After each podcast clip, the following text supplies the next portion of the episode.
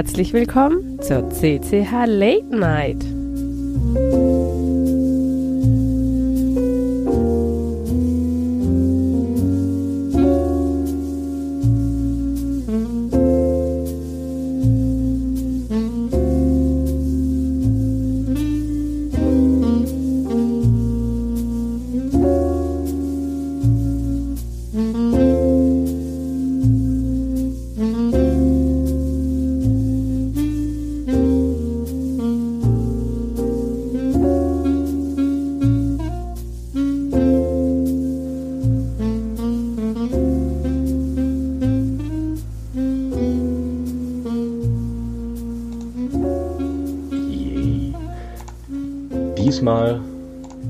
Mit separatem Intro.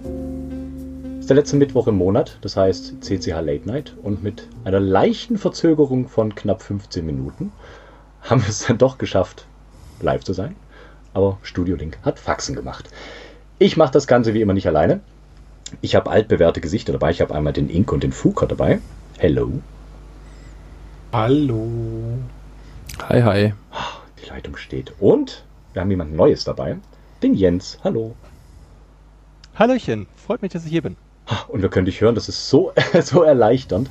Ich bin, ich bin zuversichtlich, dass das Ganze auch hält. Wenn nicht, dann ähm, hört ihr da draußen einfach nichts mehr und müsst einfach kurz fünf Minuten warten und wir starten alles neu und fangen von vorne an. Aber dann könnt ihr auch das wunderbare Intro nochmal hören. Ich werde es nicht nochmal spielen. Am Ende vielleicht nochmal. Mal schauen. Ähm, wie geht's euch? Es ist ein Monat vergangen. Ink und Fuke, er war das letzte Mal ja auch dabei. Geht's euch gut? Ja, soweit. Ich hoffe dir auch. Ja, ja, ja, so leicht krank, aber es wird besser. Definitiv. Und bei dir, Jens? Ich hoffe, dir geht's auch gut. Ja, soweit. Ich äh, habe ja schon vor ein paar Wochen irgendwie ein paar Notizen gemacht und äh, bin äh, gespannt, was wir heute so alles quatschen und wie viel ihr mich reden lasst. Ich, ich wollte gerade sagen, wie ich, groß das Interesse ist, könnte man vielleicht freundlicherweise formulieren. Ich bin ja hier wegen Glove 80. Ich weiß nicht, ob es äh, die Zuhörenden alle schon irgendwie mitbekommen haben. Ich bin ja einer der wenigen, die das äh, jetzt schon haben, die Tastatur. Aber darum geht's dann wahrscheinlich später. definitiv. Also ich habe es noch gar nicht, gar nicht groß kommuniziert nach draußen, um was es heute genau gehen wird. Ähm, aufmerksame Leser in Mastodon werden es wahrscheinlich erahnen können, aber du hast jetzt gesagt, es geht um die Glove 80. Machen wir später. Zuallererst will ich wissen, wer du überhaupt bist. Mist. Das ist aber ist diese, halt- diese, diese obligatorische Frage, wer bist du, was machst du? Ist schon ein bisschen unfair, ne? Weil ihr habt euch nicht vorgestellt in der ersten Sendung, weil ihr davon ausging, dass äh, einfach der normale Podcast äh, euch schon quasi als Vorstellung genügt. Ja, ja, davon bin ich ausgegangen. Oh Gott. Das, das, Äh, selbstverständlich, ich habe Dutzende Podcast-Episoden vorher gehört. Also ich meine, die, Ähm, die grandiose ähm, letztes Jahr Endabschluss-Gala quasi mit dem Jeopardy, wer hat die nicht gehört? Also, und da kennt man ja Ink und Fuker, das sind ja quasi Koryphäen, das sind ja Stammgäste in CCH. Kann man ja gar nicht. Das sind ja die CCH Ultra, wie heißt das bei Ultras? Die Führer? Oh Gott, Führer ist, glaube ich, doofes Wort. Ich dachte, das wäre die- deine Die Position. Oberultras. Ah. äh, ja, was erzähle ich? Ähm, ich heiße Jens, ich bin seit äh, 2008 äh, so vielleicht ein bisschen irgendwie im, in der Szene bezüglich mechanischer Keyboards. Ähm, auch wenn ich nie eins gebaut habe, keinen losen Switch in der Hand hatte, auch noch keinen Lötkolben. Äh, aber immerhin benutze ich seitdem äh, eine mechanische Tastatur. Ähm, ja, hm, bin so ein Ich, ich Kind grätsch, der ich 80er grätsch Jahre direkt rein. und Softwareentwickler. Ich grätsch direkt rein. Was war denn dein erstes Keyboard? Mechanisch, wohlgemerkt. Natürlich, die anderen zählen ja nicht, das habe ich schon verstanden. ähm, das war tatsächlich eine Kinesis Advantage 1. Oh, okay, okay. Ich bin also von den, von den Nicht-Tastaturen oder von den normalen Tastaturen mit Anführungszeichen äh, direkt auf so eine Curved Keywell, so eine geformte Tastatur. So direkt die gleich. Halt wirklich, wirklich ergonomisch. Äh, das war eigentlich meine Motivation. Also die mechanischen Switches werde ich jetzt eher als störend wahrgenommen und tue ich, glaube ich, bis heute. Oh, Wenn es okay. eine, ge- wenn's eine gegeben hätte, ich hätte definitiv so Notebook-Tasten, ähm, die ähm, Scissor-Switches oder sogar die von euch wahrscheinlich ultra verhassten Rubber Dome hätte ich bevorzugt vom Tippgefühl her. Aber es gibt diese gebogenen Tastaturen nicht ähm, mit mit Rubber Dome oder Sister Switch. Inzwischen weiß ich auch warum. Ähm, deswegen muss ich dann halt damit leben, dass ich da jetzt mechanische Switches drin habe. So, gut, okay, das war schön, dass du da warst. Hier. Ja, genau, ich dachte, ich werde ja. Nein, nein, nein, alles, alles gut. Hat ja, hat ja alles seine, seine Daseinsberechtigung, darf ja jeder tippen, worauf er will, keine Frage. Ähm, kommen wir später drauf. Und dann will ich auch wissen, warum äh, die Low-Profile-Switches nicht in Frage kommen, aber das machen wir später alles. Ähm, du hast gesagt, du bist Softwareentwickler. Das habe ich richtig gehört. Ich habe dich voll unterbrochen Mhm. mit meinem Reinkrätschen. Äh, ja, ich glaube, ihr wollt auch gar nicht, dass ich jetzt einen großen Vortrag halte. Also Softwareentwickler, ähm, Position jetzt seit über einem Jahrzehnt, also Softwarearchitekt in einer kleinen Firma im Ruhrgebiet. Ähm, und ähm, ja, Cool. Cool. Ist ja doch doch mal wieder äh, erstaunlich, dass dann doch recht viele Menschen gerade aus dem äh, Softwareentwicklungsbereich oder ja gut, einerseits liegt es auf der Hand, IT-Bereich macht man viel mit Tastaturen, dementsprechend äh, optimiert man irgendwann natürlich auch, ganz klar. Aber es gibt immer so, Ja. so, eine, so eine gewisse Schnittmenge, dass dann so die, die Hardcore-Coder, würde ich mal sagen, dann irgendwann doch dran sitzen und äh, ja, irgendwann auf der Charybdis oder auf äh, ähnlichen Keyboards rumhacken, um noch mehr hacken zu können. ich glaube, das Ja. ist ganz gut gesagt so. Cool, cool. Ähm, ja, ein Monat ist vergangen. Ich glaube, es gibt neue Keyboards in dieser Runde hier.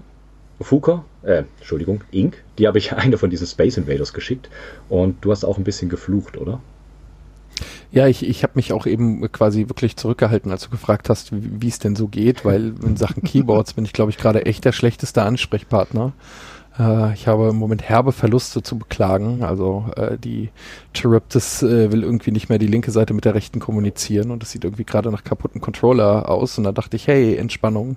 Da gab es doch so eine Space Invader. Und äh, holy shit. Ähm, das äh, Ding zusammenzubauen. Äh, der Bildguide äh, ist einfach unglaublich detailliert, äh, dass ich äh, auch erstmal geguckt habe, ob du nicht mittlerweile auf der Nerdbude den veröffentlicht hast, äh, den du versprochen hast. Noch nicht leider. Ähm, ja, in, interessant, äh, interessant zusammengebaut. Ich auch auch das das ähm, dieser IO-Extender, der da drin ist, ähm, ist auch wahnsinnig klein, SMD-mäßig. Äh, sie haben irgendwie 0806, glaube ich, heißt diese äh, SMD-Bauteilgröße für äh, ähm, na, für die Widerstände und für die Kondensatoren irgendwie äh, sich entschieden und dann so ein 20-Pin IO-Extender, der irgendwie so einen halben Zentimeter groß ist, da drauf zu löten, war durchaus ansprechend, ja. Ähm, Nichtsdestotrotz, das Endergebnis sieht wirklich spannend aus und äh, Dank äh, hier an nochmal an Tepol, äh, der mir versicherte, dass äh, auch wenn ich nicht den richtigen Kondensator äh, dort einlöte, äh, das Ding mir keine Rauchzeichen geben wird. Ähm, und er hat recht. Also äh, sie läuft, sie funktioniert und ähm, ich bin mal gespannt. Also sie ist wirklich ein unglaublich cooles, schickes Board, aber man ist dort wirklich verwöhnt von ja, anderen Bausätzen wie Korn oder äh, auch diese Through-Hole ähm, ja, Keyboards wie Clunker oder Plate oder so, sind da doch irgendwie im Bau handsamer. Definitiv. Ja. Definitiv. Äh, trotzdem, vielen Dank für dieses Board. Ähm, ich glaube, ich werde damit Spaß haben. Ich weiß gar nicht, muss ich mich entschuldigen dafür, oder? Nein, nein, nein. Du hast schon von uns eine Charybdis gekriegt. Äh, Ah, ich stimmt, glaube, du wirst stimmt. dich revanchieren, was Fl Fl Fluche angeht. Die, die kommt als nächstes. Die steht als nächstes bei mir auf der Liste. Ich bin, ich bin auch gespannt drauf. Ähm, ja, ich habe auch so ein bisschen geflucht. Ich habe die auch jetzt letzte Woche angefangen zu bauen, die Space Invader, Evader. Was wäre das richtig eigentlich? Es ist ja SPC EVDR. Ja, Das ist Space. Evader. Ich habe keine Ahnung. Ich habe es eigentlich auch nur ausgewählt, weil ich dachte, boah, sieht die cool aus. Und dann kamen irgendwann die PCBs bei mir an. Und habe gesagt, okay, das sind kleine Bauteile.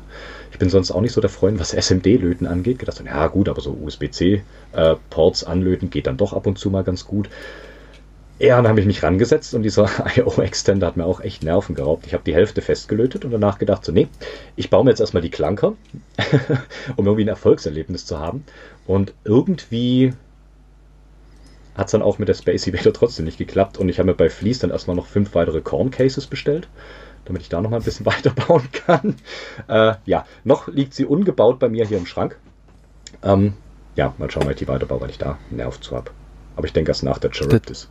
Definitiv. Da muss ich gerade noch mal reinkrätschen, Gerne. weil zum Thema 3D-Druck-Cases und dergleichen ähm, Corona hat dafür gesorgt, dass ich zu viel Zeit im Internet verbracht habe und äh, ähm, unter anderem bei der einen oder anderen Webseite dann so einen Bestellknopf gedrückt habe und dieser Bamboo Lab P1P, holy shit, das Ding ist einfach mal idiotensicher. Also ich habe einen 3D-Drucker, der mich hin und wieder mal auf Trab gehalten hat, äh, aber dieses Bamboo Lab Zeugs für ja, 600 paar gequetschte Euro einen 3D-Drucker zu haben, der eigentlich einen keinen Nerv kostet, mhm. ist okay. schon wirklich spannend und er ist unsagbar schnell und die Qualität ist wirklich wirklich durchaus in Ordnung. Coole Sache. Hast du das ja, Case? Also Werbeblock. Ende. Keine Werbeveranstaltung genau. hier. Ähm, das Case für die Space Evader, hast du das auch gedruckt mit dem? Ja, okay. genau. Okay, ja. weil ich habe im Nachhinein gesehen, ich habe mir das auch drucken lassen, ähm, habe im Nachhinein gesehen, diese Inlays oben, was du oben in das Keyboard rein tust, diese, diese separate Platte nochmal, ähm, ja. ist ja eigentlich da, dafür vorgesehen, dass er ein komplett anderes Material ist. Ich glaube, irgendwelches PVC wird da empfohlen, glaube ich was, was da ursprünglich reingedrückt wird. Ich habe es auch drucken lassen. Geht auch, sieht auch ganz schick aus. Ja, genau. 3D-Druck. Aber 3D-Druck, da hast du mich noch auf eine ganz andere Geschichte gebracht. Ich habe neulich mal rumgefragt, ich brauchte Low-Profile-Keycaps äh, und das in einigermaßen großen Stückzahlen, weil eventuell die ein oder andere Korn hier demnächst aufschlagen könnte, beziehungsweise das Case dafür und ich baue die gerne Low-Profile. Und da hast du mir ein nettes Repository auf GitHub gezeigt ähm, mit ja. Keycaps. Da habe ich jetzt mal Pro Gitter sind es fünf Stück. Wie viel habe ich davon geordert? 20? 20 mal 5? War relativ bezahlbar auf jeden Fall. Und ich habe das Ganze in Nylon drucken lassen und bin jetzt sehr gespannt, wie das Ganze rauskommen wird. Da bin ich echt, echt gespannt drauf. Ist alles schon confirmed von JLC PCB. So rum heißen sie, glaube ich. Werbeblock Ende. Ja. ähm, ja, wer da, wer da irgendwie Interesse dran hat, das Ganze mal auszuprobieren und mal zu äh, befingern, ich habe davon dann einige demnächst da. Ich kann die mal gerne so ein bisschen rumschicken, wenn da jemand äh, Spaß an Low-Profile Keycaps hat und das Ganze in Nylon. Also die Struktur sah ziemlich cool aus. Ich bin gespannt. Und da kann ich gerne mal welche rumschicken. Also einfach irgendwie mich mal anhauen. Dann gehen da Briefe auf den Weg. Aber du sagst gerade Struktur, das ist der interessante Punkt. Das heißt, dass die Haptik ist ja dann überhaupt nicht vergleichbar zu äh, PBS und äh, AW, wie heißt das andere Material? ABT? PBT.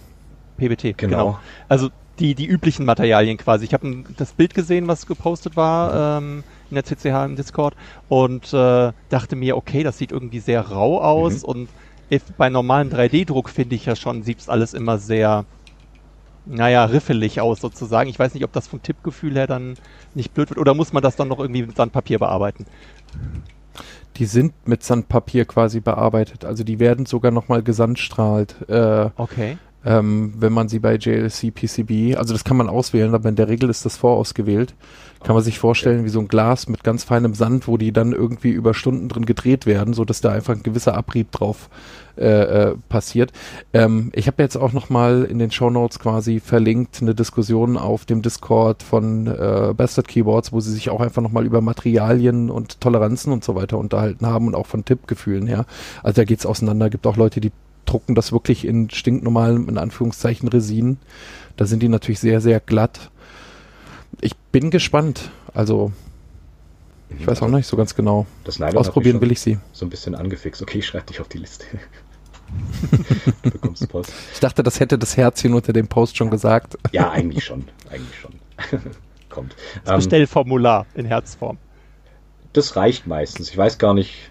Ach, wahrscheinlich bräuchte ich noch irgendwie so, du hast meine Datenschutzbestimmungen akzeptiert oder sowas. Aber das hast du mit dem Herzchen. Ha. Ähm, ja. Ja. Ähm, also Nylon fand ich in dem Fall relativ interessant, weil gerade der Ruto Moda, dessen wunderbaren Group Buy ich um einen Tag verpasst habe, für die, für die Trifle Keycaps, ah, sind ja auch Nylon Keycaps. Und wenn die sich auch nur annähernd so anfühlen wie die Ruto Moda Keycaps, finde ich das schon ziemlich, ziemlich geil. Weil die waren leicht aufgeraut, ganz, ganz klar. Ich weiß es, das waren ja relativ nahe Aufnahmen, ziemliche Makroaufnahmen von den Keycaps, die da in äh, Nylon gedruckt waren. Ich weiß nicht hundertprozentig, wie es rauskommt. Ich bin gespannt. Ich, ich werde berichten, ich werde Fotos machen, sobald die da sind. Ähm, aber wenn die annähernd so rauskommen mit einer leicht rauen Oberfläche, dann fände ich es fänd klasse, weil ich finde diese rauen Oberflächen deutlich angenehmer als glatt. Muss ich ganz klar sagen. Und Völlig glatt ist wohl auch schlecht von dem, was ich so jetzt im Rahmen von Glove 80 mitbekommen habe. okay. Ähm, die haben in diese, äh, sowohl auf dem Keyboard als auch auf den, ähm, auf den Keycaps, ähm, eine Textur drauf gedrückt. Ich weiß nicht, Mhm. wie sich das nennt.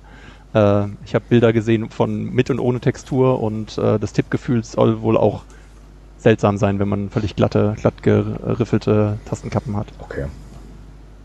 Oder nicht so angenehm, sagen wir mal.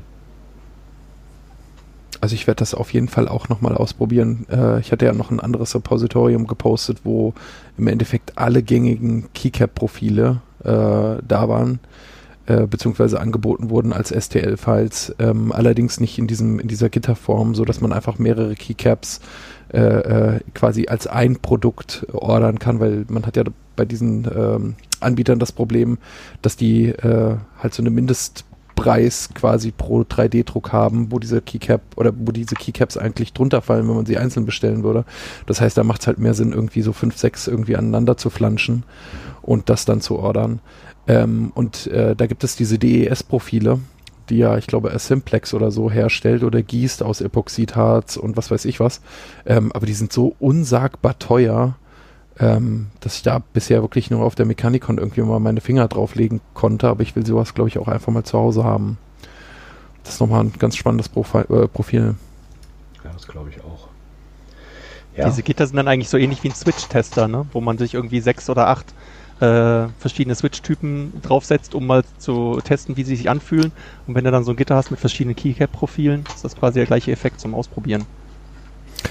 Äh, ja, ja, wobei ich eigentlich eher meinte, dass ähm, diese, wie gesagt, dass diese Keycaps, das kann man sich so vorstellen, wie diese äh, Modellbauteile, äh, wo dann so äh, mehrere Teile als Spritzguss aus einem Ding quasi rausgepopelt werden können. Also bestellt man nur so eine Tastenkappe, dann bezahlt man irgendwie einen Dollar, hängt man fünf mit in so ein Gitter zusammen, dann ähm, äh, bezahlt man halt irgendwie nur zwei Dollar oder so.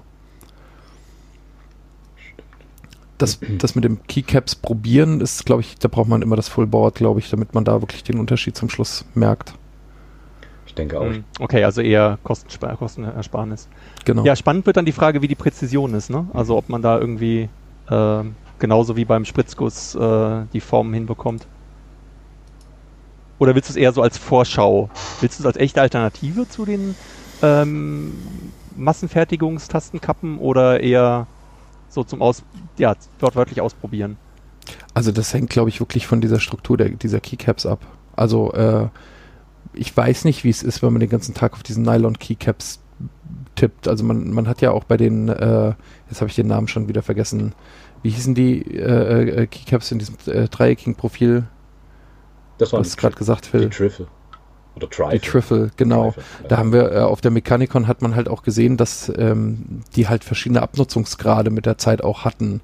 Ähm, und ich glaube, das wird halt auch so nicht ausbleiben, ähm, wenn, wenn man die jetzt einfach fertigen lässt aus Nylon oder man kann die auch in einem normalen Resin bestellen. Da sind die dann halt auch wesentlich günstiger. Ich weiß nicht, ob das eine wirkliche Alternative ist, aber es wäre auf jeden Fall die günstigste Alternative, bevor ich irgendwie 150 Euro in Custom Design Keycaps äh, versenke, die dann auch noch Zoll und Import und was weiß ich was kosten. Schauen wir mal. Definitiv. Ja, das stimmt. Ähm, also ich würde fast sagen, bei Low-Profile Keycaps kannst du fast nichts verkehrt machen, was so äh, die Passgenauigkeit und ähnliches angeht, so die, die Präzision. Ähm, die sind ja bei weitem nicht so komplex, sage ich mal, wie, wie MX Keycaps. Von daher bin ich da relativ zuversichtlich, dass das sogar wirklich eine Alternative sein könnte. Und wenn das Nylon beziehungsweise diese Struktur passt, also ich sehe das schon irgendwie so ein bisschen als wirkliche Alternative zu, keine Ahnung, was, was, was gibt es sonst für Low-Profile äh, wo du wahrscheinlich, wenn du sie kaufst, irgendwie das Doppelte bis Dreifache zahlst quasi für die Keycaps. Und es sind nur Blank Keycaps. Also Ersparnis und ein Zugewinn an Haptik. also ich bin da relativ zuversichtlich. Wie gesagt, ich, ich bin gespannt. Ich habe da mal einen ganzen Haufen bestellt. Und ja, wer eine will oder wer welche will, soll mal Bescheid sagen. Dann machen wir das. Fuko, du willst auch welche? Fuka winkt im Jitsi. Ja, schon. Okay. Ich schicke euch wieder ein gemeinsames Paket. Genau. Das, wird, das wird äh, zur Gewohnheit. Weil, weil, ja, wahrscheinlich reicht mir das, die auch mal anzufingern. Also es, ist- mir geht es mehr um das äh, Material, Okay, das mal in der Hand zu haben, als Vorfall sein. okay, cool. Ähm, ja, was, was gibt's bei dir Neues? Ich habe gehört, du hast eine neue Charybdis-Hälfte. die, von, die von Ink. Ich habe äh, Inks Charybdis Hälfte debuggt, bis Okay. äh, der Arzt kommt. Äh, aber das Problem immer noch nicht gefunden, so richtig. okay. Kal Ähm, kalte Lötsterne. Ja, entweder kaputter Controller oder irgendwas Firmware-mäßiges, irgendwas äh, da schwer im Argen. Ah, okay. Ähm, Also wir haben sie wirklich ja, zerlegt ansonsten und habe wieder ich mich zusammengebaut. im, im, im letzten Monat eigentlich äh, fast nur mit Firmware beschäftigt und gar Oh, keine, okay. keine neuen Builds gebaut. Okay. Was, Ähm, was hast du gemacht, firmware-mäßig? Ich habe ein, einige Sachen. Ähm, meine, meine letzte Errungenschaft war, dass ich, äh, ich habe immer so ein bisschen das Problem, dass ich, wenn ich mich mal auf ein Keyboard eingeschossen habe, ich immer zwei Stück davon baue, eins für zu Hause, eins fürs Büro. Sehr gut. ähm, und die aber alle vom Design, also mechanisch, technisch, elektronisch sind die alle gleich, aber vom Design her sind sie immer anders. Ähm, und dementsprechend habe ich auch immer das Problem, dass ich so leicht unterschiedliche Firmware habe, weil dann muss irgendwie RGB anders sein, damit das im Gehäuse passt. Ähm, und ich habe dank dem sehr großartigen QMK äh, Support Discord äh, eine Lösung dafür gefunden, wie ich eine Firmware bauen kann, die ich dann mit einer Option äh, für die jeweilige Tastatur bauen kann, so dass ich die Office und die Home Tastatur äh, mit unterschiedlichen RGB-Werten bauen kann, ohne dass ich dafür jedes Mal eine neue Keymap brauche und so. Oh, okay. Ähm, Nicht schlecht. äh, ja, und ansonsten stellt sich bei mir auch immer mehr die Frage, wie man überhaupt seine ganzen Keyboard-Projekte und in Firmware überhaupt verwaltet. Mhm. Ähm, so jedes Mal QMK zu klonen und dann irgendwie mehrere MB, 100 MB große Repositories darum liegen zu haben, weiß ich noch nicht, ob das so sinnvoll ist. Aber da habe ich auch noch nicht so eine richtige Lösung für gefunden. Da bin ich noch, noch auf der Suche. Das täte mich auch mal interessieren, weil irgendwie es sammelt sich dann halt doch immer wieder an. Du hast dann da mal irgendwie auch noch einen Test rumliegen, den halt irgendwie vergessen hast und alles drum und dran. Ja. Ja, das stimmt natürlich. Weiß ich, wie, wie macht ihr das? Ich diskutiere jedes Mal mit Fuka ausgiebigst darüber, wie man da herangeht, weil ich äh, die Variante von äh, Yokis übernommen habe, äh, ein QMK-Repository auf dem Rechner zu haben und dann nur noch mit Symlinks quasi die entsprechenden äh, User-Keymaps reinzulinken, was funktioniert, wenn du nicht noch irgendwie drunter, also in der höheren Baumstruktur irgendwas ändern musst, weil du noch irgendwas Hardware-Technisches angepasst hast. Ähm, während, glaube ich, Fuka hingeht und einfach für jedes dann einfach das ein neues QMK-Repository hat, was ich auch irgendwie, ich, das widerstrebt so meinem Gefühl von doppelter Datenhaltung, ich weiß nicht. Zählt das schon Ja. als Backup? Ja, es Nur wenn du's äh, pushst. Die, die, genau. Äh, die Idee, die ich da so ein bisschen mit habe, ist eigentlich, ich weiß halt nicht, ob meine Firmware für ein Keyboard, was ich vor einem Jahr mal gebaut habe, ähm, mit dem aktuellen QMK noch funktioniert. Deswegen will ich halt genau diesen QMK-Commit haben, mit dem ich das, die Firmware damals gebaut habe, die will ich mir halt irgendwie behalten. Ganz kann man jetzt entweder anfangen, gefragt, irgendwie- Branches? Ja. Aber man will die ja parallel, also es ist schwierig.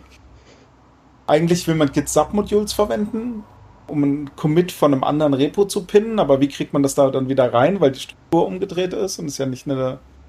Das, Hm. So richtig schön finde ich es noch nicht. An alle, die jetzt ausgestiegen Ähm. sind, wir wenden uns gleich wieder Themen zu, die vielleicht äh, greifbarer sind.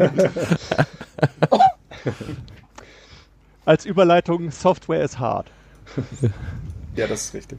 Ja, Ich, ich glaube aber trotzdem, dass schon einige vor dem Problem standen. Also ich glaube, der Nico hat mich damals auch gefragt, ähm, ob es da nicht mal irgendwie eine Möglichkeit gibt, eine Folge drüber zu machen im äh, Klick Klack Hack über die Verwaltung vom, vom von seinem eigenen lokalen äh, QMK Repository, beziehungsweise wie man, ja, was, was ihr gerade sagt, wie man allgemein seine, seine Builds verwaltet.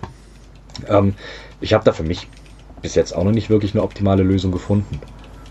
definitiv nicht. Und ich glaube, es gibt einige Leute, die vor dem Problem stehen.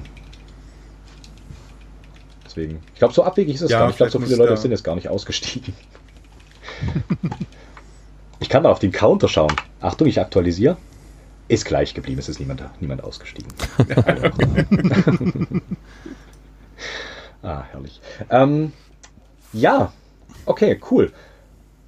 Fuka schraubt an Software rum, an der QMK. Ink baut Keyboards.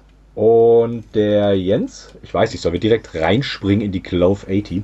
Weil ich glaube, da hast du genug zu erzählen und wir werden jede Menge Fragen haben. Deswegen sind wir hier. Wir sind Können wir gerne machen. so, so diese fiese, diese fiese Jury, vor der du dich jetzt bewähren musst.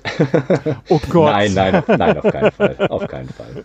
Auf gar keinen Fall. Also ich bin äh, in, der, in der Hinsicht bin ich sehr froh, dass ich kein äh, offizieller Repräsentant der, der Herstellerfirma bin. Das heißt also, mir kann eigentlich quasi total egal sein, ähm, ob dieses Keyboard jetzt bei euch oder bei den Zuhörern irgendwie toll dasteht oder nicht. Ähm, aber ich dachte mir, ähm, so im Community-Gedanken, gerade für die Glove 80 Community, die sich um dieses Kickstarter-Projekt oder diese Kickstarter-Kampagne gebildet hat, ähm, um der so ein bisschen was äh, mitzugeben, so einen Beitrag zu leisten quasi, ähm, dachte ich mir, nutze ich mal die Gelegenheit, ähm, hier ein bisschen was zu erzählen. Vielleicht kommt der ein oder andere äh, dann an diese Tastatur und keine Ahnung. Kann gesünder leben, gesünder tippen. Definitiv. Also mir ist die Glove 80 irgendwann, kann das sein, vor einem Jahr mal über den Weg gelaufen. Ich hatte die mal in, einer- in meiner News-Sektion mal drin, weil ich die relativ spannend fand, so vom Aussehen her. Ähm, wer sie nicht kennt, warte, ich, ich probiere sie mal zu beschreiben. Ähm, es ist schwer. ist auf jeden Fall eine Split, ganz klar. Ist, wo kriege ich jetzt hier mal ein Bild her? Ich bin jetzt gerade hier nebenher noch am googeln. Der Link ist in den Shownotes. Die ist. Ich habe eine Million Tabs offen. Du glaubst ja nicht wirklich, dass ich die Shownotes noch finde. ist auf jeden Fall eine ortholineare mit einem Daumencluster mit sechs Keys, wenn ich das richtig sehe. Mhm. Und hat diese, helft mir, wie heißt das, diese Wölbung. Ähnlich wie eine Dactyl-Manuform, ähnlich die, äh, wie sie die Charybdis auch hat. Ja, äh, oder die Kinesis ähm, Genau, Reihe Kinesis Advantage insbesondere. Oder vorher die äh, Maltron, die schon aus den 80er oder 70er Jahren ist. Genau. Also so diese, diese Wölbung wie eine Viertelkugel ist, glaube ich, bei dem, bei der, bei der Glove 80 äh, zu viel. Bei der Maltron war es, glaube ich, sogar fast eine Viertelkugel, weil die war relativ gewölbt. Genau. Hm. Hat man da, ist, ist die wireless, die Glove 80? Die Glove, die Glove 80 ist wireless. Ähm, sie kann äh, mit dem Computer über ein USB-Kabel verbunden werden. Und zwar dann von Central in der ZMK, ZMK-Terminologie. Das heißt also, die linke Hälfte ist das, äh, die Haupteinheit, ähm, kommuniziert mit der rechten Hälfte immer über Bluetooth Low Energy. Mhm. Ähm, und ähm, die linke Hälfte kannst du, wenn du möchtest, an den Computer mit dem Kabel hängen oder du lässt es und ähm, gehst über Bluetooth an den Rechner. Ah, okay. Auch schick. Ähm, es gab ganz oft schon die Frage in der Community, ja, aber gibt es nicht auch die Möglichkeit, das Kabel, äh, ein, ein Kabel zu haben zwischen der linken und der rechten Hälfte? Und die überraschende Antwort ist, dass äh, die Firmware, die ZMK, also nicht QMK, sondern ZMK, das gar nicht unterstützt. Äh, also da gibt es wohl irgendwelche Patches, sondern die wird gearbeitet, aber noch ist das nicht möglich. Ähm, aber letztlich, wenn man jetzt nicht, äh, wie das ein Reviewer formuliert hat, äh, für den äh, britischen Geheimdienst so 007-mäßig arbeitet, kann einem ja eigentlich relativ egal sein, dass die beiden Hälften äh, Bluetooth-mäßig kommunizieren. Ähm, solange man jetzt nicht gerade irgendwie, weiß ich, eine Katze dazwischen setzt, die vielleicht oder, oder einen, äh, größere Flüssigkeitsmengen, äh, was dann wohl den Funk ähm, ruiniert. Die brauchen mehr oder weniger Sichtlinie. Ähm, ist ja eigentlich egal, dass die äh, Man muss einfach nur Teilweise seine Passwörter doppelt. Man muss einfach nur seine Passwörter doppelt so lang machen. Dann ist es egal, wenn man die Hälfte über Bluetooth liegt. Wobei das Spannende tatsächlich ist, ähm, das wurde auch irgendwann gefragt, ja, hier, wieso denn Bluetooth? Und ähm, dann gibt's die Antwort, naja, ähm, Bluetooth ist tatsächlich, Bluetooth Low Energy, die neueste Fassung oder so, ist tatsächlich so ziemlich das einzige Wireless-Protokoll, was ähm, einigermaßen sicher ist. Also wenn du irgendwie einen Bluetooth-Dongle hast, ich weiß nicht, ob ihr das mitbekommen habt, wahrscheinlich schon, irgendwie bei Logitech vor ein, zwei, drei Jahren oder so gab's da dann was, Mhm. ähm, Ja. dass man da relativ problemlos mitlauschen kann. Ähm, alle proprietären Wireless-Dongles oder so sind eigentlich ziemlicher Schrott sicherheitstechnisch und ein echtes Bluetooth Low Energy mit einem halbwegs modernen Stack oder so äh, ist wohl schwer bis gar nicht angreifbar. Ich bin jetzt wirklich kein Experte, aber ich äh, es, war, war, las sich recht überzeugend, von wegen, dass die Wahl dieses Protokolls eigentlich eine ganz gute ist. Auch wenn da Leute fragen, ja, warum gibt es denn kein Dongle? Ich hätte gern eins. Äh, okay, warum? naja. Was mich ein bisschen mehr stört, ich glaube, was nicht funktioniert, ist eine Tasse Kaffee dazwischen zu stellen. Ähm, das müsste ich jetzt mal ausprobieren. Also ich habe jetzt keinen Kaffeegriff bereit, aber ich könnte hier jetzt irgendwie ein Glas dazwischen stellen. Nein, ähm, also es hängt sicherlich von der genauen Position ab, weil der eigentliche Chip äh, bei der Glove 80 ist ja quasi nur, wenn ich jetzt auf die, das Gerät mal gucke, etwa ein Drittel äh, also es gibt quasi so, so einen Kasten unter dem, äh, unter dem, unter der eigentlichen Tastatur, äh, der so eingearbeitet ist und in dem befindet sich der ganze Chip-Kram mhm. äh, und auch das eigentliche, die eigentliche Sendeeinheit. Das ist nur das letzte Drittel. Das heißt also, wenn dein Kaffee quasi an der vorderen Kante, Tischkante sozusagen steht, dann kämst du da wahrscheinlich problemlos drum rum mit dem Funken. Ähm, was aber tatsächlich Moergo, so heißt ja der Hersteller, äh, gemacht hat, die beiden Co-Designer, ähm, die haben in dem, in dem eigentlichen Board, äh, man kann die ja auch aufschrauben und ist auch so gedacht. Ähm, da haben sie, wie heißt das, GPIO-Pins? Ich glaube sechs Stück oder sowas um den Dreh. Das heißt also, sie ist so ein bisschen modding-freundlich und ähm, es wurde schon irgendwie gesagt, wenn da Leute ähm, drauf stehen, können sie da an diese Pins dran gehen äh, und dann müssen sie halt nur an der ZNK-Firmware ähm, noch äh, was patchen oder dran arbeiten, da eben dann so eine ähm, Kabelverbindung dran zu basteln. Mhm. Okay. So quasi ja, direkt, direkt, direkte serielle Schnittstelle noch mit dabei. Okay. Das wundert mich jetzt ehrlich gesagt massiv. Also, ähm, äh, dass das so Probleme gibt mit dem Bluetooth äh, Low Energy. Also ich habe hier diese, diese nice Nanos äh, und da kann man durchaus mal irgendwie seinen massigen Körper dazwischen packen und das ist überhaupt gar kein Problem, dass die Dinger weiter funktionieren. Also das ist schon gerade so in, in, Meetingräumen oder so eine, eine Hand auf der Fensterbank und die andere irgendwie auf dem Tisch und das Notebook auf dem Schoß oder so. Ähm, das war kein Problem. Das ist wirklich bei der, bei der Glove 80 ein Problem? Ich kann, nee, sagen wir so. Ähm, ich beobachte natürlich ein bisschen den, den, die Discord-Community und äh, dort wird immer mal wieder gefragt, äh, beziehungsweise wenn jemand sagt, ich habe Connection-Schwierigkeiten, ich habe irgendwie hohe Latenz oder so, dann ähm, mhm. wurde halt immer gesagt, okay, prüfe mal, die haben ja auch ein äh, ausführliches FAQ und eine Problembehebungssektion im, im User-Manual, was irgendwie 48 Seiten oder sowas hat, ähm, also digital versteht sich. Ähm, und ähm, da sind dann immer die, die Fehlerquellen, die halt nacheinander ausgeschlossen werden. Äh, guck, ob du eine Sichtlinie hast zwischen den beiden Tastaturhälften und zwischen der Tastaturhälfte und dem Rechner. Ähm, weil das wissen wohl viele nicht, dass diese Frequenzen ähm, eigentlich auf Sicht sind. Also du kannst nicht massiv zwischen, du, da muss nicht mal Metall dazwischen sein. Größere Flüssigkeitsmengen sind wohl relevant. Aber äh, konkret, dass es jemand sagte, nee, mein, meine Katze oder mein Kaffee macht ein Problem, ich kann das nachweisen, habe ich jetzt auch noch nicht erlebt. Tatsächlich habe ich umgekehrt Fotos gesehen, wo, wo sich eine Katze es der Länge nach bequem macht, also quasi die komplette Sichtlinie der gesamten Tastaturhälften zueinander blockiert und entweder hat diese Katze wenig Wasseranteil äh, oder sie macht kein Problem. Die Katze zu wenig Wasseranteil finde ich gut. also äh, das ist wahrscheinlich eher so ein theoretisches Problem. Ein okay. praktisches Problem, was ich mitbekommen habe, ist, dass Leute gesagt haben, äh, ich habe irgendwie Schwierigkeiten mit meinem Rechner äh, mich zu verbinden und dann kam so die Aussage, ja, ähm, wie ist denn das bei deinem Mainboard? Hat gibt's in dem in der Packung von deinem Mainboard vielleicht eine Antenne, die du nicht angeschlossen hast? Und da haben dann schon, ich glaube, zwei oder drei gesagt, ja, ich habe da jetzt in meinem im, im Kastenroom gesucht und da gibt's eine Antenne für Bluetooth und Wireless, äh, WLAN und, und Bluetooth. Und jetzt, wo ich die angeschlossen habe, geht's plötzlich. Das heißt also, es ist teilweise ein, ein Problem, dass du halt nicht genug Empfang hast quasi für ein Bluetooth-Gerät. Ähm, ist wahrscheinlich nicht spezifisch für, für Glove 80. Ich habe auch ähm, den Eindruck, dass diese, diesen Chip, den die da verwenden, ich weiß die genaue Spezifikation jetzt nicht, ähm, relativ äh, verbreiteter ist. Also ist jetzt by no means eine Eigenentwicklung, die jetzt spezifische Probleme für diese Tastatur macht. Hm.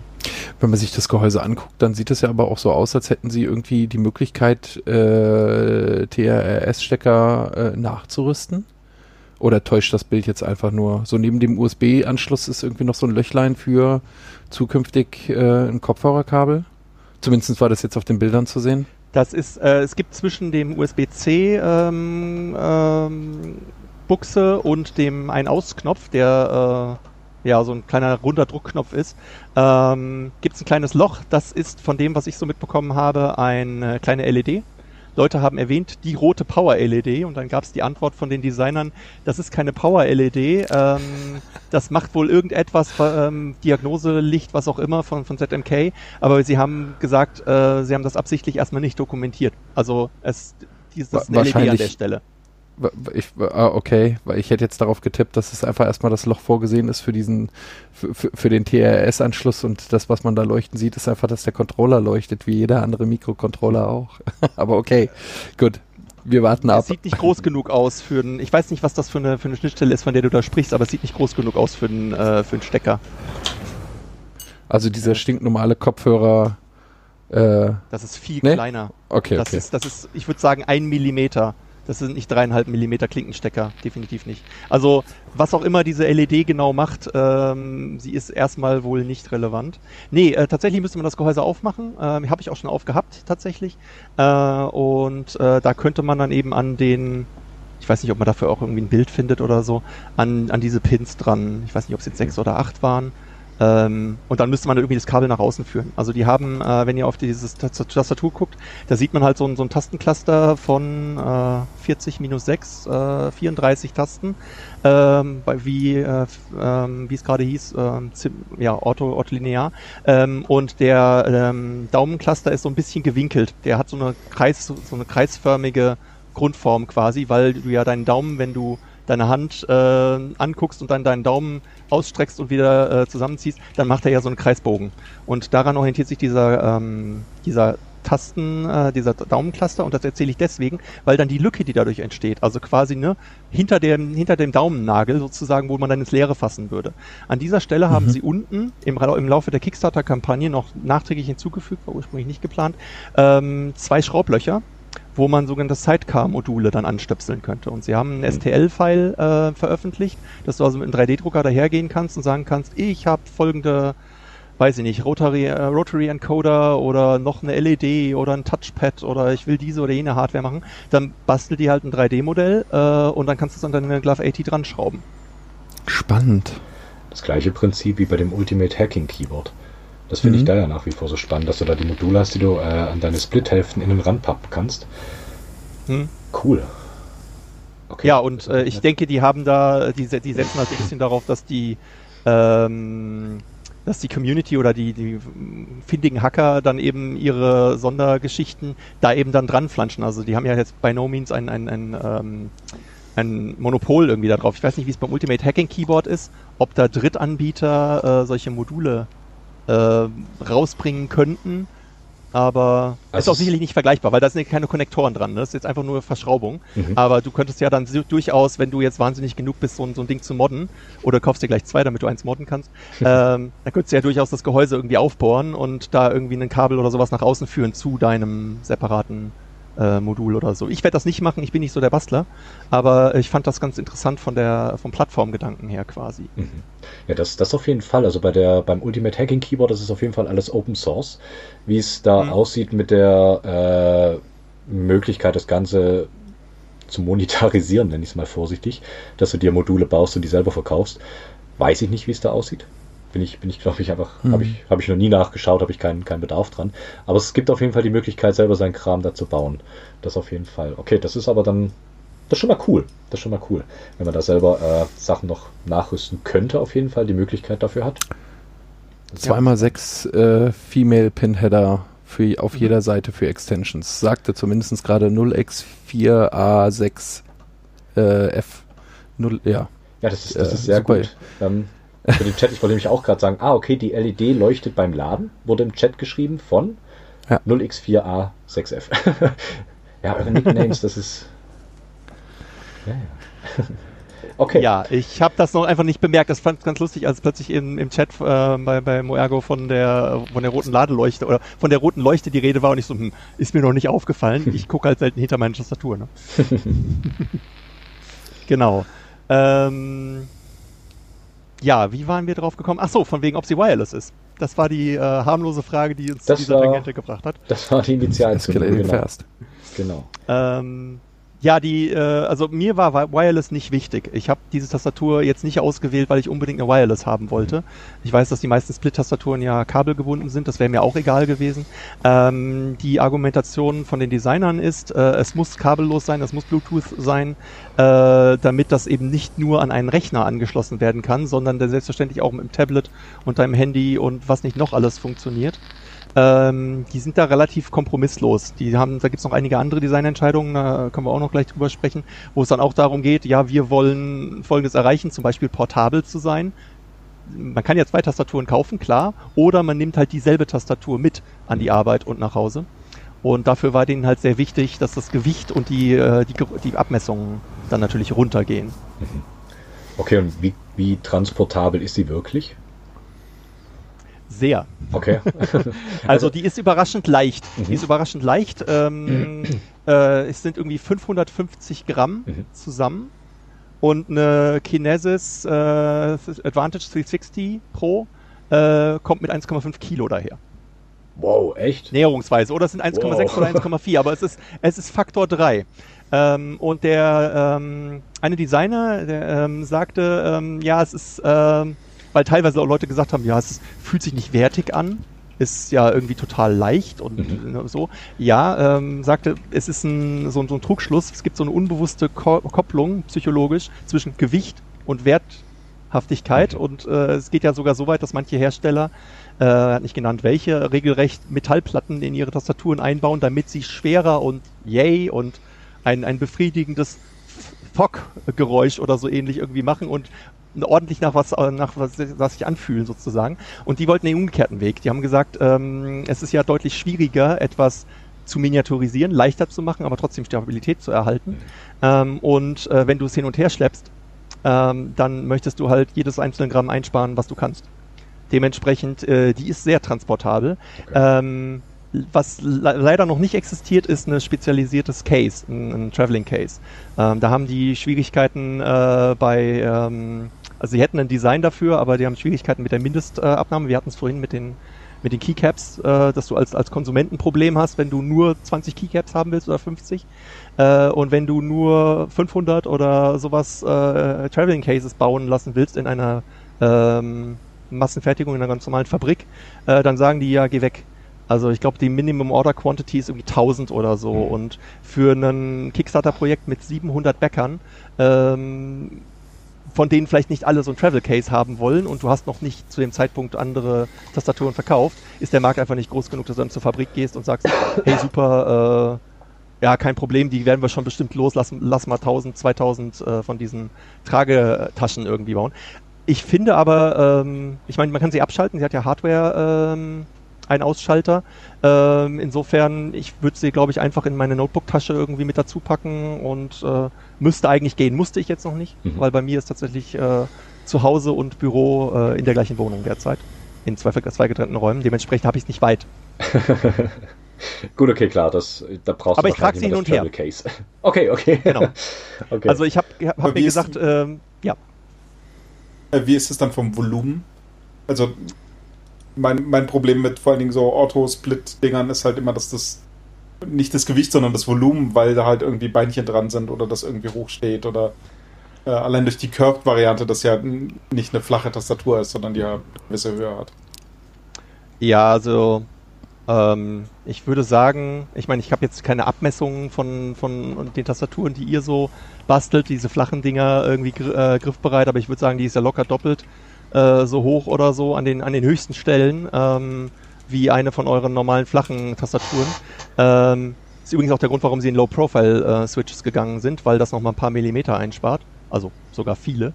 Ähm, und ähm, kommt natürlich auf die Tasche an. Ne? Wenn du dann irgendwie eine sehr, sehr dünne Laptop-Tasche hast, dann wird es sicherlich nichts. Aber ähm, ich sag mal, ich habe ich hab in einem Rucksack die Kinesis Advantage 1 rumgetragen die passte da gerade so rein. Ich weiß gar nicht, ob sie oben rausguckte, von der Länge her sozusagen.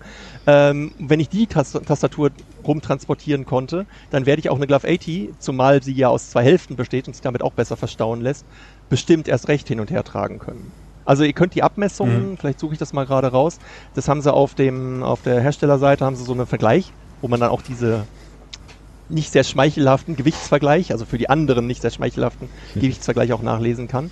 Ähm, und ich, die Abmessungen sind äh, so kompakt es halt geht, äh, aber die sind, machen halt auch keine Kompromisse bei der, beim Ergon bei der Ergonomie.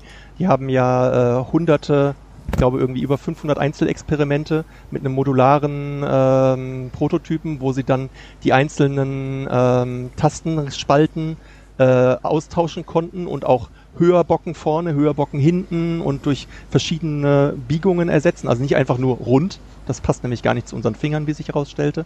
Wir haben also hunderte Designs über, ich glaube insgesamt, äh, inzwischen sind es acht Jahre, aber der eigentliche Designanteil waren wohl sechs Jahre, haben die irgendwie gemacht. Das heißt, ähm, diese Tastatur ist so klein, ist nur, ähm, wie es nur geht, ohne schlechter zu werden in der Ergonomie für so möglichst, für möglichst viele Menschen. Die haben also eine ganze Reichweite, eine ganze Range von, von irgendwie kleinen Händen, großen Händen, mittleren Händen und so weiter äh, darauf tippen lassen. Und offenbar ist es so, dass wenn man sehr kleine Hände hat, ich habe wohl mittlere bis große Hände, äh, wenn man sehr kleine Hände hat, hat man Schwierigkeiten mit äh, Tastaturen wohl generell, aber insbesondere mit den, ähm, mit den gebogenen Tastaturen. Und ähm, das heißt, ne, einerseits keine Kompromiss bei der Ergonomie, andererseits so portabel wie möglich und dadurch wird alles sehr, sehr klein. Und man kann, könnte es noch kleiner machen, weil dann wird es flach. Und okay. flach ist doof für die Ergonomie. Also zumindest aus, aus dieser Sicht quasi. Muss ja jeder selber wissen. und nicht red jeder nicht, hat red nicht so über meine Korn, okay? ähm, meine andere Frage, ist das irgendwo transparent dokumentiert, die ganze Forschung, nenne ich es mal? Weißt du es das? gibt eine, ähm, es gibt auf der Herstellerseite eine ähm, ähm, so ein paar, paar regelrecht Marketing-stylisch gemachten PDFs. Ähm, es gibt auch einen Artikel, ich suche den gleich mal raus. Ähm, wenn ich, nicht ich will Zahlen, rede. kein Marketing. Ähm, Zahlen. Ja, ähm, Zahlen, Statistiken und alles drum und dran. Die haben nicht ihre Datenmaterial, äh, ihr ah, Datenmaterial okay. irgendwie rausgegeben. Ähm, ich meine, die Tastatur, das muss man auch dazu sagen, ist nicht Open Source. Ähm, ah, okay. Weil ähm, da ist halt signifikant ähm, Arbeit reingeflossen und es ist nicht so, dass die also es war ursprünglich ein Hobbyprojekt, aber jetzt wurde die, die Neuigkeit sozusagen über diese Kickstarter-Kampagne war halt, es hat sich wohl irgendwie die Gelegenheit ergeben, ich weiß keine Details, äh, dass dieser in Neuseeland äh, lebende Mensch und der andere in Japan lebende Mensch irgendwie die Gelegenheit hatten, das jetzt zu produktisieren, während das vorher nur eine Tastatur war, die sie für ihren Freundeskreis, die alle wohl ähm, Kapaltunnel und RSI ähm, geplagt waren quasi. Das war die Tastatur, die sie für sich und ihre Freunde so gemacht haben. Und dann ergab sich also die Gelegenheit, das zu produktisieren und dann eben nochmal ein Startup daraus zu machen. Und selbstverständlich willst du dann diese Designarbeit, die du also über Jahre hinweg da reingesteckt hast, nicht der Welt schenken und sagen, druckt euch diese Tastatur selbst. Denn die wird halt im Spritzguss Verfahren gebaut. Äh, und sie, das Ziel, sagen sie, ist, eine möglichst günstige Tastatur ähm, anzubieten, damit möglichst viele Menschen sich überhaupt eine leisten können. Aber ähm, letztlich ist es kein Open Source und dementsprechend wird man jetzt keine Spezifikationen irgendwie finden, wie sie jetzt genau dazu gekommen sind. Aber wenn sich jemand für den Prozess interessiert, von wegen, wie haben die das gemacht? Letztlich, wenn Softwareentwickler zuhören, ich weiß, hier sind einige Leute anwesend, die äh, sich da ein bisschen auskennen, äh, man kennt das in der Software mit AB-Tests, wenn man irgendwie auf einer Webseite ausprobiert, ob der blaue Button oder der grüne Button mehr Klicks bringt. Und diese Philosophie haben sie auf die Hardware übertragen. Das heißt, das ist ein parametrisierbares äh, Modell. Ich habe gelesen, dass die Dactyl Manoform ist auch irgendwie parametrisierbar, dass du irgendwie einstellen kannst, wie hoch soll sie sein oder welcher Winkel oder sowas in der Richtung. Ähm, jedenfalls ist die Glove 80 wohl im Ursprung eben genau auf diese Weise parametrisiert. Das heißt, die haben einfach Dutzende Varianten von den einzelnen äh, Tastenbögen, nenne ich es jetzt mal, von diesen Spalten gemacht und rausgefunden für jeden einzelnen Finger, was gut funktioniert. Ähm, wenn man sich die Bilder genau anschaut, sieht man auch, dass zum Beispiel die, äh, die, die Tastenspalten ähm, für den kleinen Finger komplett anders aussehen als die für den Mittel, Mittelfinger oder den äh, Zeigefinger mhm. oder den Ringfinger. Definitiv. Das ist also sehr, sehr, sehr, sehr, wie nennt sich das, sehr ausgefeilt, das. Ganze. Ähm, so, aber wir waren eigentlich bei den Abmessungen, glaube ich. Genau. Ich höre trotzdem, du gerade mal gemeint hast, mit, äh, gerade mit der Dactyl-Manuform und allem drum und dran, ich weiß nicht, so ein kleiner Schlenker weg von der Glove 80. Ist euch die letzten Tage mal diese Dactyl Chimera über den Weg gelaufen, die V3? Ich packe die gerade mal, KBD News hat die äh, gehabt. Ich packe das gerade mal in den Chat. Das ist ein abgefahrenes Ding was wahrscheinlich äh, ähnlich zu dem ist, was du gerade beschrieben hast, ist auch eine äh, Split, die komplett modular aufgebaut ist, wo du jede Reihe separat äh, anordnen kannst. in verschiedener Höhe und äh, ja, in X-Achse und in Z-Achse und Y, glaube ich, auch. Kannst du komplett anpassen an Mhm. deine Hand. Und das wird wahrscheinlich ähnlich, ähnlich abgelaufen sein bei denen. Ich finde es halt immer so ein bisschen schade, wenn man. Mh, ich verstehe, wenn Leute daraus natürlich einen Beruf machen, keine Frage. Weil was gibt's Besseres als ein Beruf, der einem Spaß macht? Und äh, so Hobby und Beruf zu verbinden, ist immer cool.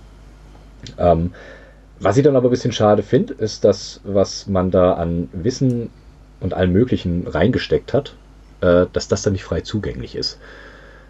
Ich kann es, wie gesagt, einerseits natürlich verstehen, dass sie das für sich behalten wollen, weil es natürlich so das Betriebsgeheimnis der Tastatur ist quasi.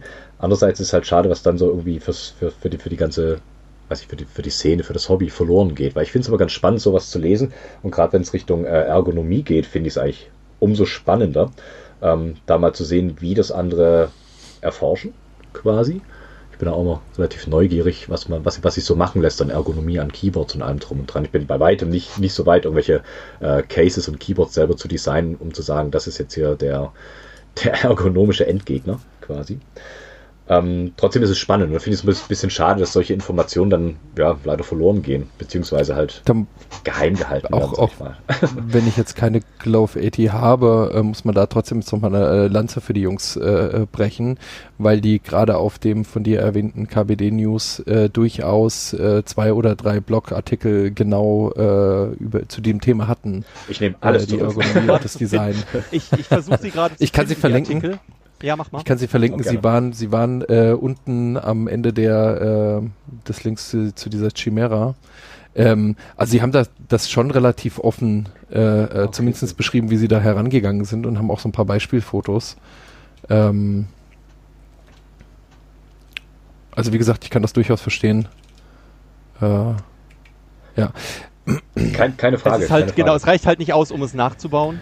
Aber ich meine, das tut Kinesis als Hersteller ja jetzt auch nicht gerade. Ähm, ich, ich glaube, der Ansatz an der Stelle ist auch nochmal noch mal wirklich ein ganz anderer. Also ich, ich, ähm, ich habe das bestimmt schon tausendmal erwähnt. Ich habe unglaublich große Hände, aber mein, mein, mein Ringfinger ist unsagbar kurz und es wirkt sich nicht nur schlecht beim Gitarrespielen aus, weil ich halt nicht wie manch anderer großartiger Gitarrist irgendwie über sieben äh, Frets greifen kann. Ähm, so ist es halt bei den Tastaturen auch. Also ich brauche diese Pinky-Reihe, brauche ich einfach irgendwie so eineinhalb Tasten äh, weiter unten als andere Leute gefühlt ähm, im Versatz. Und ähm, ich glaube, da muss man einen Mittelweg finden. Und ich kann mir schon vorstellen, dass äh, äh, die Jungs da mit der Glove 80 das da, da durchaus den Mittelweg gefunden haben. Insofern gibt es ja auch ein- einfach unglaublich viele, die gerade keine Lust haben, sich irgendwie drei Tage mit irgendeiner Charybdis-Hälfte irgendwie um die äh, Ohren zu schlagen, um das irgendwie selber zu bauen und so weiter und so fort. Also das, das Geld und der Preis, der hinter fertigen Produkten steht, ist gerade in diesem na, ich sag jetzt mal nicht Massenmarkt, sondern halt, wo die Community einfach klein ist, auch durchaus gerechtfertigt. Und ich, Hm. ich sie ist jetzt nicht wirklich teuer. Also eine Moonlander oder was weiß ich was oder eine Ergodox kostet schon, schon relativ ähnlich. Und auch wenn man gerade in diese Kin Kinesis-Reihe guckt, die ja wirklich, ich meine, diese Moldformen, die liegen seit 20 Jahren bei denen im Schrank und äh, die Ja. herzustellen ist jetzt auch das, äh, das ist jetzt auch nicht mehr so wirklich äh, schwierig. Ne? Ähm, die könnte man, glaube ich, wirklich wesentlich deutlicher, äh, deutlich billiger anbieten, als sie jetzt verkauft wird. Also Kinesis hat definitiv eine, meines Erachtens eine äh, Lizenz zum Gelddrucken. Ich meine, ich habe 2008, äh, wir hatten ja an, eingangs davon gesprochen, wie ich dazu kam. Äh, ich habe mich für diese Tastatur entschieden und äh, die haben ein Alleinstellungsmerkmal. Also die Maltron ist ja noch mal teurer, weil die alle handgefertigt sind, Mhm. äh, während die äh, Kinesis ja wenigstens mit Spritzgussverfahren in der Fabrik gefertigt wird. Ähm, das heißt, die Maltron ist noch teurer als die Kinesis und die war schon recht teuer. Ich glaube, ich habe damals 350 Euro oder irgendwie sowas äh, bezahlt äh, und dachte mir, ich hoffe, ich glaube, es ist wert ist, wenn ich den Beruf noch 40 Jahre machen will oder so, dann sollte ich äh, mir eine Tastatur holen. Ähm, vielleicht lohnt sich das kurz zu sagen. Äh, ich kam dazu, weil ähm, ich ähm, leichte Schmerzen schon verspürte von dem Abknicken der Hand. Also wenn ihr eure Hand irgendwie flach auf den Tisch legt äh, und dann äh, auf der gleichen Ebene nach außen kippt quasi. Also nicht hochheben die, die Hände, sondern nur zur Seite sozusagen. Genau das, was man macht, weil man einen Bauch vor der Tastatur hat und die Tastatur mittig ist. Da muss man ja so kippen quasi, ne? so, so seitlich die, die Hände drehen. Ulnar Deviation heißt das wohl. Und das habe ich bei der, bei der einen Hand gehabt, Schmerzen, wenn ich in diese Position gegangen bin. Und dachte mir, okay, während den Anfängen, äh, ich suche mir jetzt eine Tastatur, die möglichst gesund ist. Und ich stolperte über Berichte, dass Programmierer, die ähm, keine Tastatur mehr anfassen konnten für mehr als eine Minute äh, und gar nicht mehr arbeiten konnten, sich eine Kinesis Advantage geholt haben und dann alles weg war. Und dachte ich mir, gut, das ist genau die Tastatur, die, wenn ich schon anfange, irgendwas zu entwickeln, bevor es wirklich schlimm wird, ich mir holen sollte, um quasi in meine Gesundheit zu investieren. Und das waren, wie gesagt, diese 350 Euro. Ähm, aber du hast gerade die, die, die, Preise angesprochen. Ich finde, die äh, mit einem Listenpreis ist die Glove 80 von 399 US-Dollar oder sowas umdrehe, je nachdem wie der neuseeländische Dollar gerade steht, ähm, ist die nicht teuer, weil die Moonländer ja auch bei 350 oder sowas liegt. Und ja, umgekehrt, je nachdem wie teuer der Versand ist, zahlst du für die Kinesis Advantage 360 äh, Pro, wenn sie wireless sein soll, ja nochmal irgendwie 60, 80 Dollar mehr oder sowas umdrehen. Das heißt, sie ist so mittig positioniert. Äh, und klar, es ist keine 100-Euro-Tastatur. Aber ich meine, ich habe meine Kinesis Advantage 2008 gekauft, die ist heute noch einsatzfähig, die habe ich jetzt nicht aussortiert, weil sie kaputt gegangen wäre. Das heißt also, ich habe 15 Jahre mit einer Tastatur verbracht. Und dann sind die 350 Euro, äh, glaube ich, äh, ganz okay. Und jetzt kann ich natürlich nicht sagen, wie lange die, äh, wie lang die Glove 80 durchhält, aber ähm, die wirkt robust gebaut auf mich. Äh, die haben eine bestimmte Plastikmischung da irgendwie drin, die irgendwie Polycarbonat äh, und ABS oder sowas mischt. Ähm, ich denke mal, dass wenn man sich dafür interessiert, beziehungsweise wenn man irgendwie das Gefühl hat, flache Tastaturen sind ungesund, dann sollte man jetzt nicht an 100 Euro mehr oder weniger am Ende das festmachen. Dazu muss man an der Stelle vielleicht auch einfach nochmal noch mal deutlich machen, äh, wenn man das jetzt einfach mal mit, mit anderen Berufszweigen vergleicht, ja, wie Handwerkern oder so, ja, die ja durchaus irgendwie ein paar äh, hunderttausend, wie auch immer, Euro ausgeben für eine anständige Schlagbohrmaschine oder so äh, anstatt die aus dem Aldi zu nehmen für den Job. Ähm, ich glaube, die Softwareentwicklerbranche oder diese Branche im Allgemeinen verdient dann doch zwei, drei Euro mehr und das ist halt, es ist einfach ein tägliches Arbeitswerkzeug und das ist einfach ein Invest, äh, ähm, über den man äh, zumindest mal nachdenken sollte. Na? Ne? Genau. Keine Frage. Auch wenn das erstmal abschreckt, muss man natürlich auch sagen, ja, das ganze Notebook kostet nicht so viel wie die Tastatur. Das ist natürlich dann manchmal Problem. naja. Ja, ja. Ja, also ein, ein Typ, den, mit dem ich auf Mastodon hin und her schrieb, äh, sagte irgendwie auch zu der Tastatur, oh geil, das wäre irgendwie sein Traum-Keyboard, aber er kann sich das derzeit nicht leisten. Er muss irgendwie, was mechanische Tastaturen angeht, noch irgendwie eine, eine Spur kleiner noch bleiben. Äh, aber er spart dann da drauf, so nach dem Motto. Und ja, muss man halt dann äh, sehen. Also das Ziel ist halt, das ist ja der entscheidende Punkt. Das war jetzt eine Kickstarter-Kampagne für, um, um erstmalig die, äh, auch letztlich die Spritzgussform zum Beispiel zu finanzieren. Ich weiß nicht, wie teuer die ist, aber es sind wohl ein paar tausend oder ein paar zigtausend, glaube ich. Ähm, und ähm, um dann eben eine Massenproduktion zu haben. Also das Ziel, das hatten wir auch von Anfang an gesagt, war, dauerhaft stockt zu sein. Dass dann also man nächstes Jahr, übernächstes Jahr nicht in einzelnen Batches und Kickstarter-Kampagnen, sondern halt dauerhaft äh, diese Tastatur kaufen kann. Ähm, und ähm, es gab kürzlich die Frage, ob sie irgendwie schon ein anderes Tastaturprojekt oder sowas planen und dann war so die Antwort, nee, äh, auf der Glove 80 Plattform. Also es wird nicht eine Glove 60 als nächstes, sondern Glove 90 oder was auch immer irgendwie geben oder noch irgendwie wie bei äh, Keychron äh, gefühlte 80 verschiedene Modelle oder sowas umdrehen. Monat. Das Pro ist Monat. jetzt diese Tastatur. genau, genau. Ähnlich wie JavaScript-Frameworks. ähm, ähm, sondern äh, ich vermute ganz stark, also ich habe tatsächlich da auch keine Insider-Informationen, ich vermute da ganz stark, da werden irgendwelche Add-ons kommen. Es ist vielleicht, vielleicht kein Zufall, dass sie diese, was ich eben schon erklärt hatte, diese äh, Undock-Punkte für diese Sidecar-Module, äh, dass sie das dazugefügt haben. Das könnten sie ja auch selber nutzen für eigene Produkte. Ähm, es wird immer mal wieder gefragt, hey, habt ihr vielleicht irgendwie eine Meinung zum Thema Touchpad oder ich hätte gerne einen Trackball, der da jetzt irgendwie dran ist oder so. Ähm, vielleicht geht's in die Richtung, aber äh, diese Tastatur, ja, wenn sie es jetzt irgendwie schaffen, da genug Interesse für zu bekommen, wird wohl eine ganze Weile produziert werden. Und äh, ja, ich meine, ich habe mir sie mir gekauft, ich finde sie gut, aber ähm, also was ich mindestens gut finde, ist, dass die Auswahl jetzt größer ist. Weil ich habe das, habe das jahrelang irgendwie äh, sehr frustrierend empfunden, weil ich die Kinesis zwar ganz gut fand, also im Sinne von, sie ist besser als die flachen Tastaturen, aber es war die einzige, die es gab, letztlich. Also ich hätte natürlich jetzt, ähm, ich glaube vor fünf Jahren oder sowas habe ich das erste Mal von sowas wie der Dactyl Manoform was gehört. Aber jetzt selber was drucken, basteln oder hunderte Euro ausgeben, um ein Einzelstück äh, mir bauen zu lassen, wo dann auch keine Garantie drauf ist und äh, wer weiß, ob das dann ergonomisch irgendwie so gut ist. Ähm, hat mich nicht überzeugt. Ich bin dann lieber bei der Kinesis geblieben. Und jetzt ist das erste Mal, dass also ich habe das die Tage in einem, in einem Mastodon-Post zusammengestellt. Irgendwie du hast 1900, weiß ich nicht, 81 oder sowas um den Dreh, die Maltron, die irgendwie rauskam. Mhm. Dann kam 1900, ich glaube 98 oder sowas um den Dreh, äh, die Kinesis äh, Contour, glaube ich, raus, bevor die Advantage kam. Und dann passiert 20 Jahre lang nichts, 25 Jahre lang nichts und dann kommt Glove 80. Das, ich finde das ziemlich krass. Ähm, ein, ein, einer der Antworten hat dann, ein Antworten hat dann geschrieben, ja, ähm, ja wieso ist Dactyl Manoform? Ähm, gäbe es ja, aber ähm, ja, die ist ja nicht kommerziell. Also die kaufst, kannst du nicht im Laden kaufen oder auch nicht bestellen und einfach haben.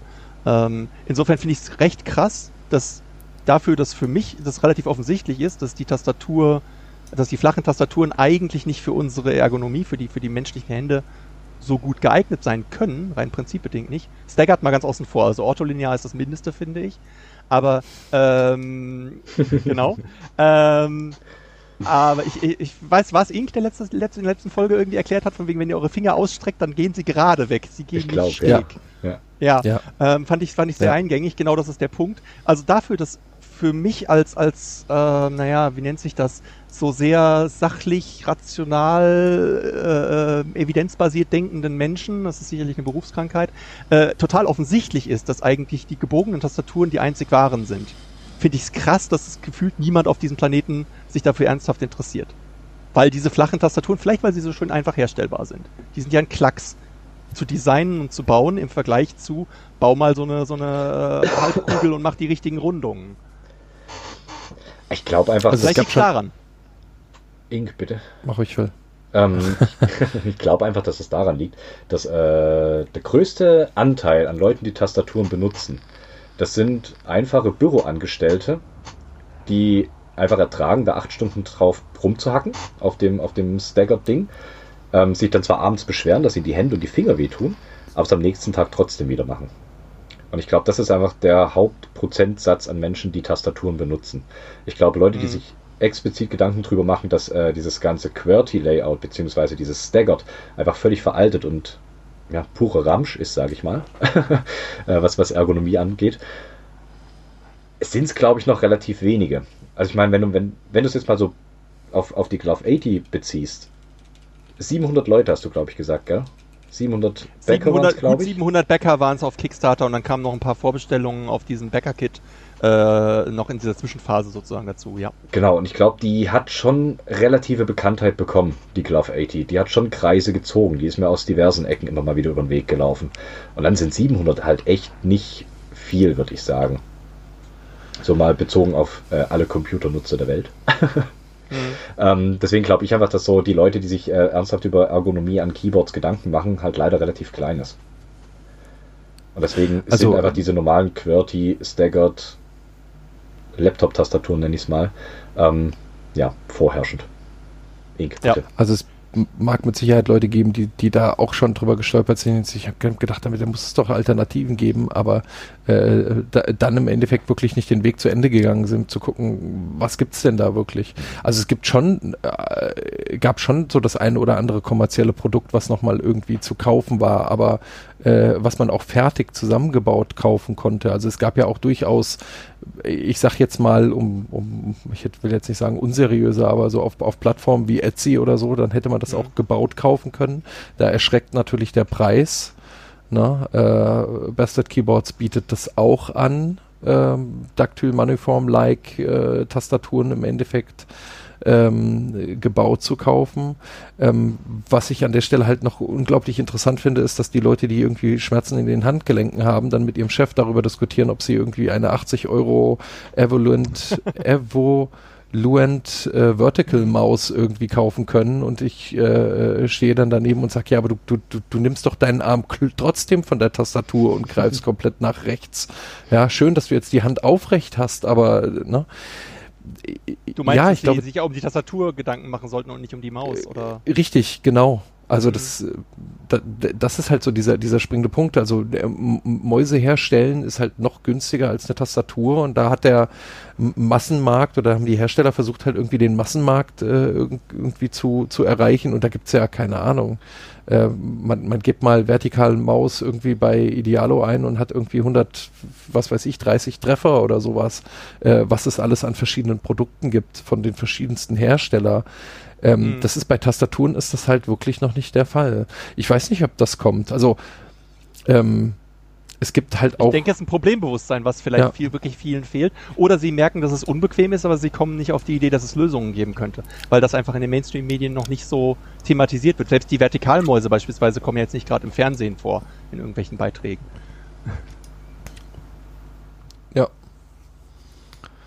Und abgefahrene Tastatur nur in irgendwelchen Space-Movies, wo dann die Leute denken, ah, das ist aber ein futuristischer Film.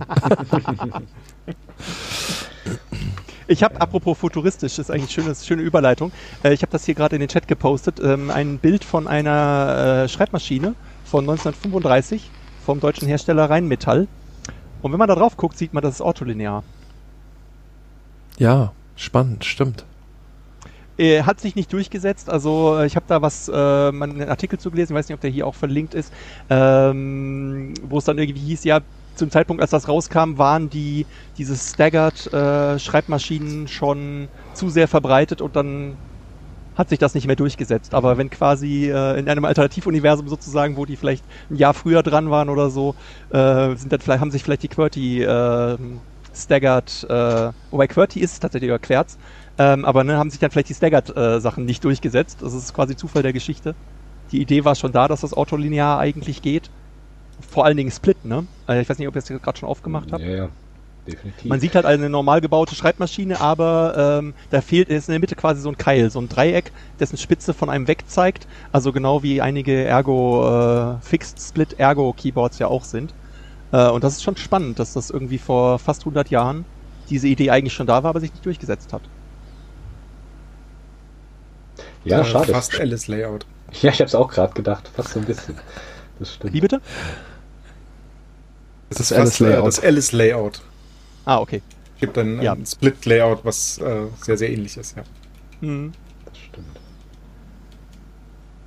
Ja, schade eigentlich, dass sich dann dieses äh, Staggered 0815 durchgesetzt hat. Schade. Ja.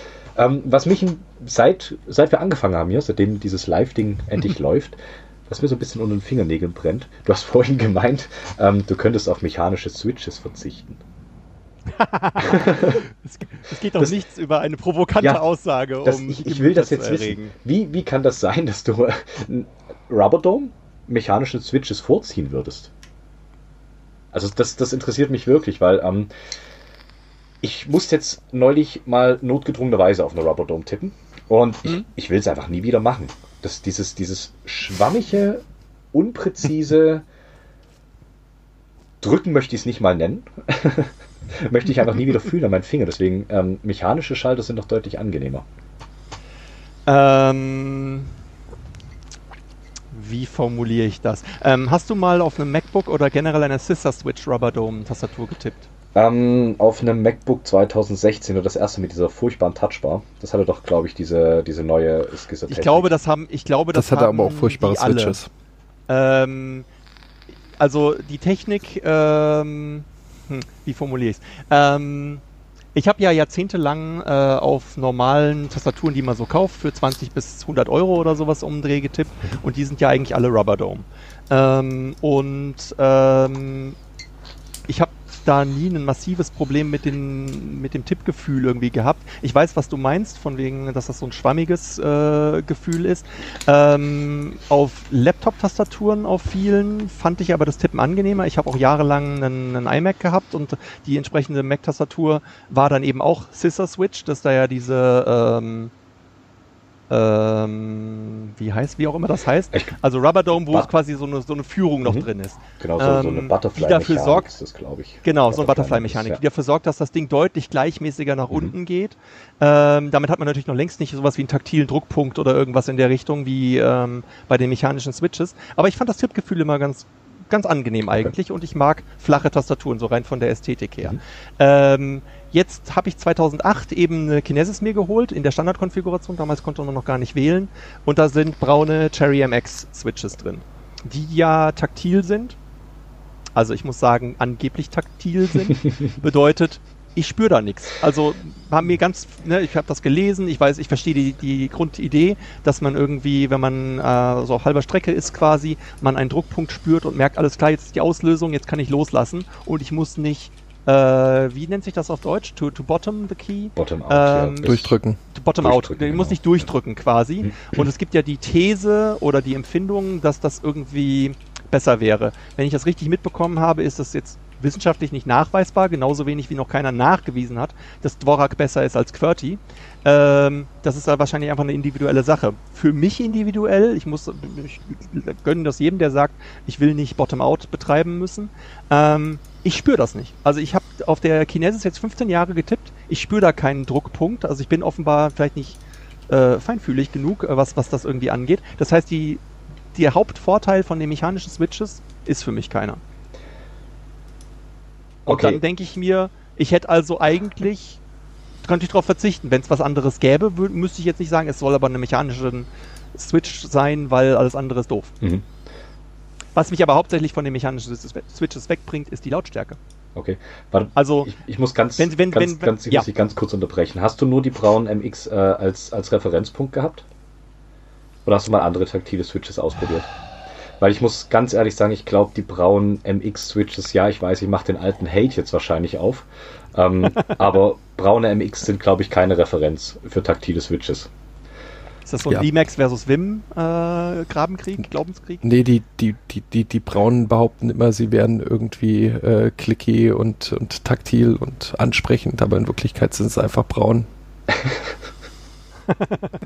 also das ist, betrifft nicht nur Switche, sondern auch Bevölkerungsgruppen. Das oh wow, okay, soweit. Ähm, ja. Okay.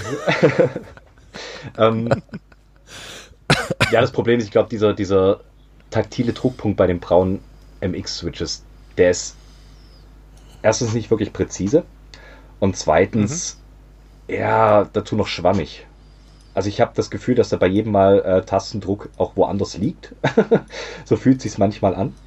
Ähm, ich glaube, das sind wirklich so, es sind, es sind wirklich so pure Einsteiger-Switches, würde ich sagen. Das ist vielleicht für den Anfang ganz nett, aber danach wird es schwierig. Mhm. Ähm, so.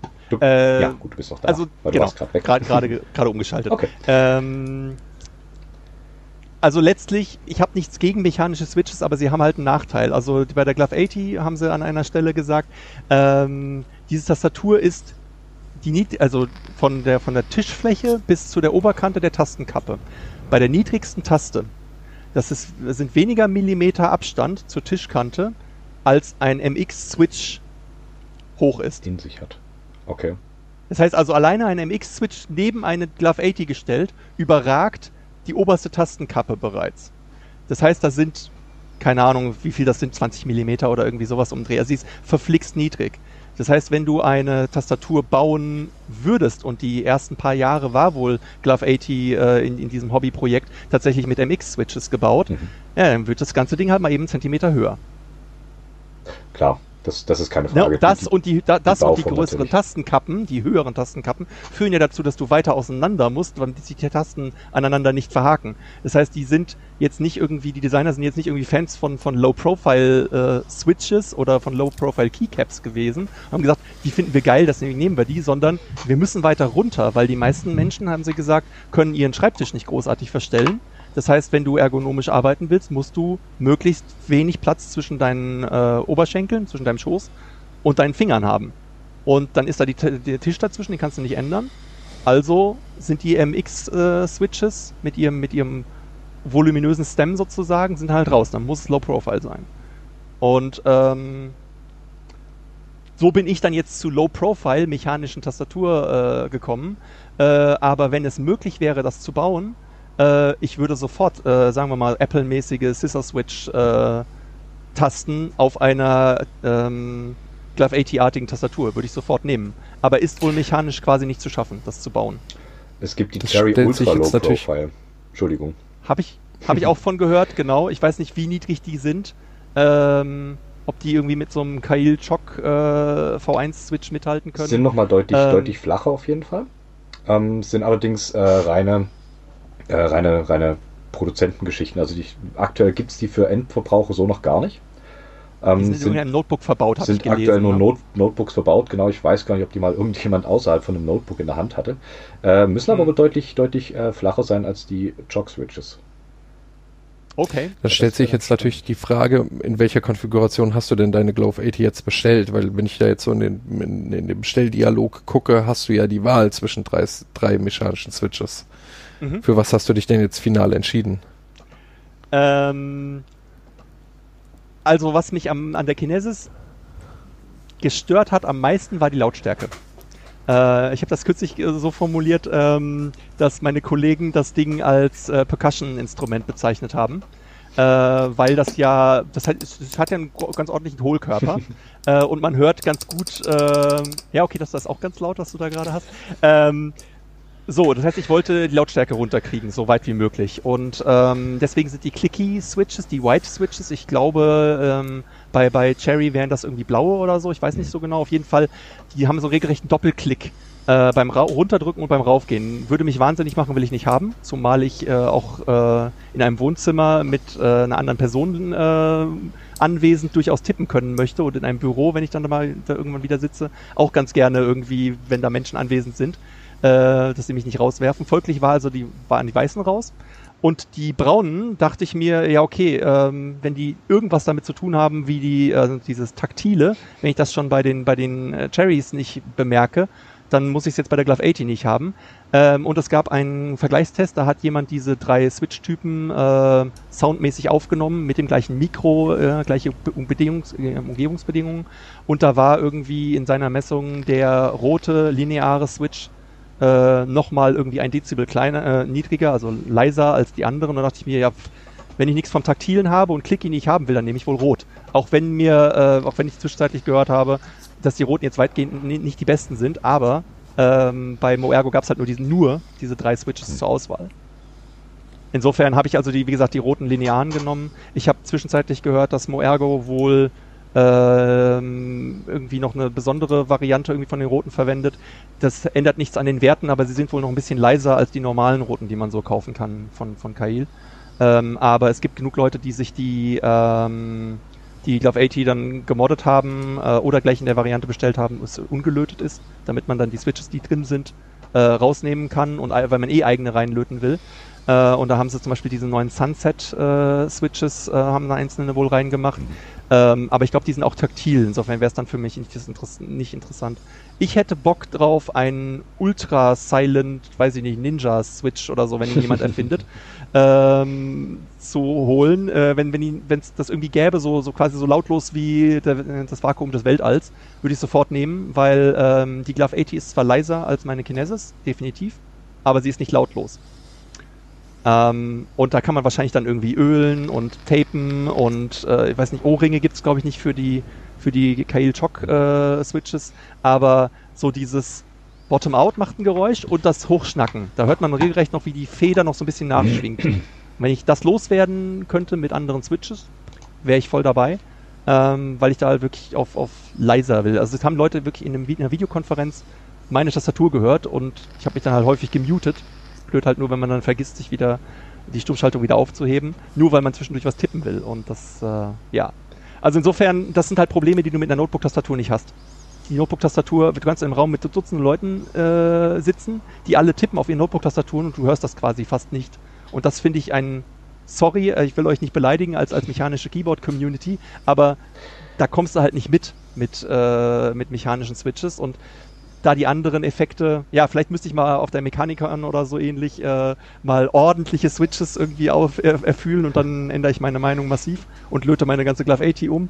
Aber äh, bis dahin denke ich mir, Switches sind jetzt nicht so mein Hauptthema. Also in dem Low-Profile-Bereich gibt es jetzt auch nicht so viel Auswahl, muss man an der Stelle auch einfach mal sagen. Ne? Also in den Mhm. MX-Switch-Reihen, da gibt es dann schon, schon äh, äh, wirkliche Silent-Switches, die ja, die dann eigentlich nur noch einen Zock machen, wenn man das entsprechende Gehäuse drumherum hat. Mhm. Ja. So viel Gehäuse ist bei Glove 80 hier gar nicht drumherum. Also ich Mhm. glaube, man kann, da guckt ja auch, ich weiß nicht, ob ihr es auf den Fotos gut erkennen könnt, da guckt ja quasi die Hälfte des Switches raus. Ich glaube, die Moonlander ist ähnlich gebaut.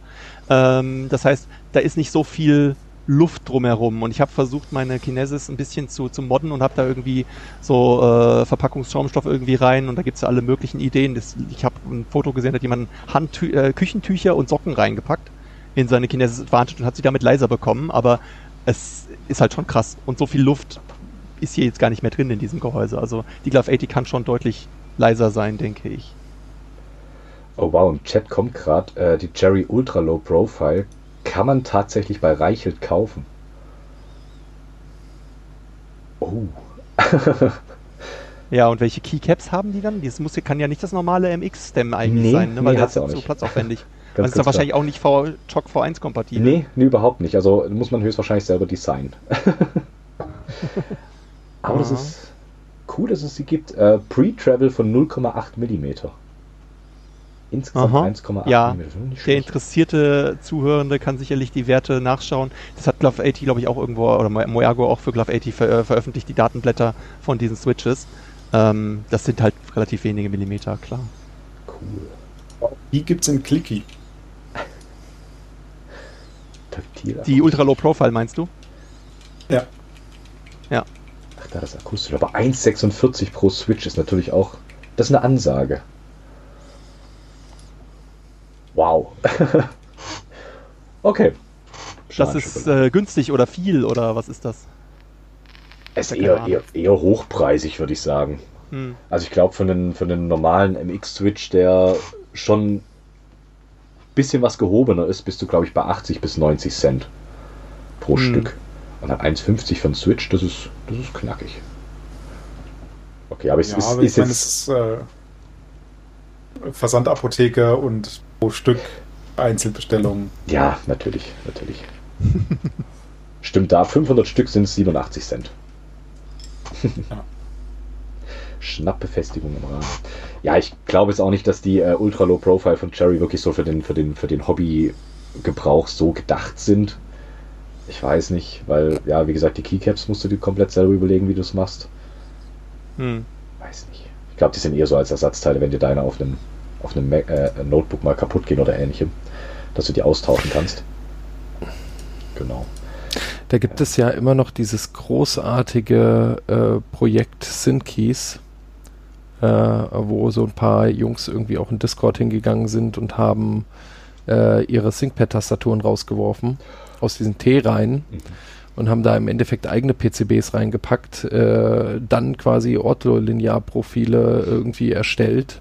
Und die brauchen natürlich wahnsinnig dünne Switches. Ich glaube, da gab es irgendwie noch so eine K- Kale X-Serie oder sowas, Mhm. die nochmal dünner waren als diese Shock-Switches und so halt im Endeffekt auf ihren Notebooks äh, entsprechende ähm, ja, entsprechende Layouts irgendwie gebacken gekriegt haben. Ähm, Und dann sogar wieder zuklappen können, das Laptop. und dann noch zuklappen können, ohne das Aha. Kratzer im Bildschirm und so weiter und so fort. Ah. Ich verlinke das dann auch nochmal. Ähm, ja, das, das wäre wünschenswert, aber äh, können halt auch nicht die, können auch nicht alle.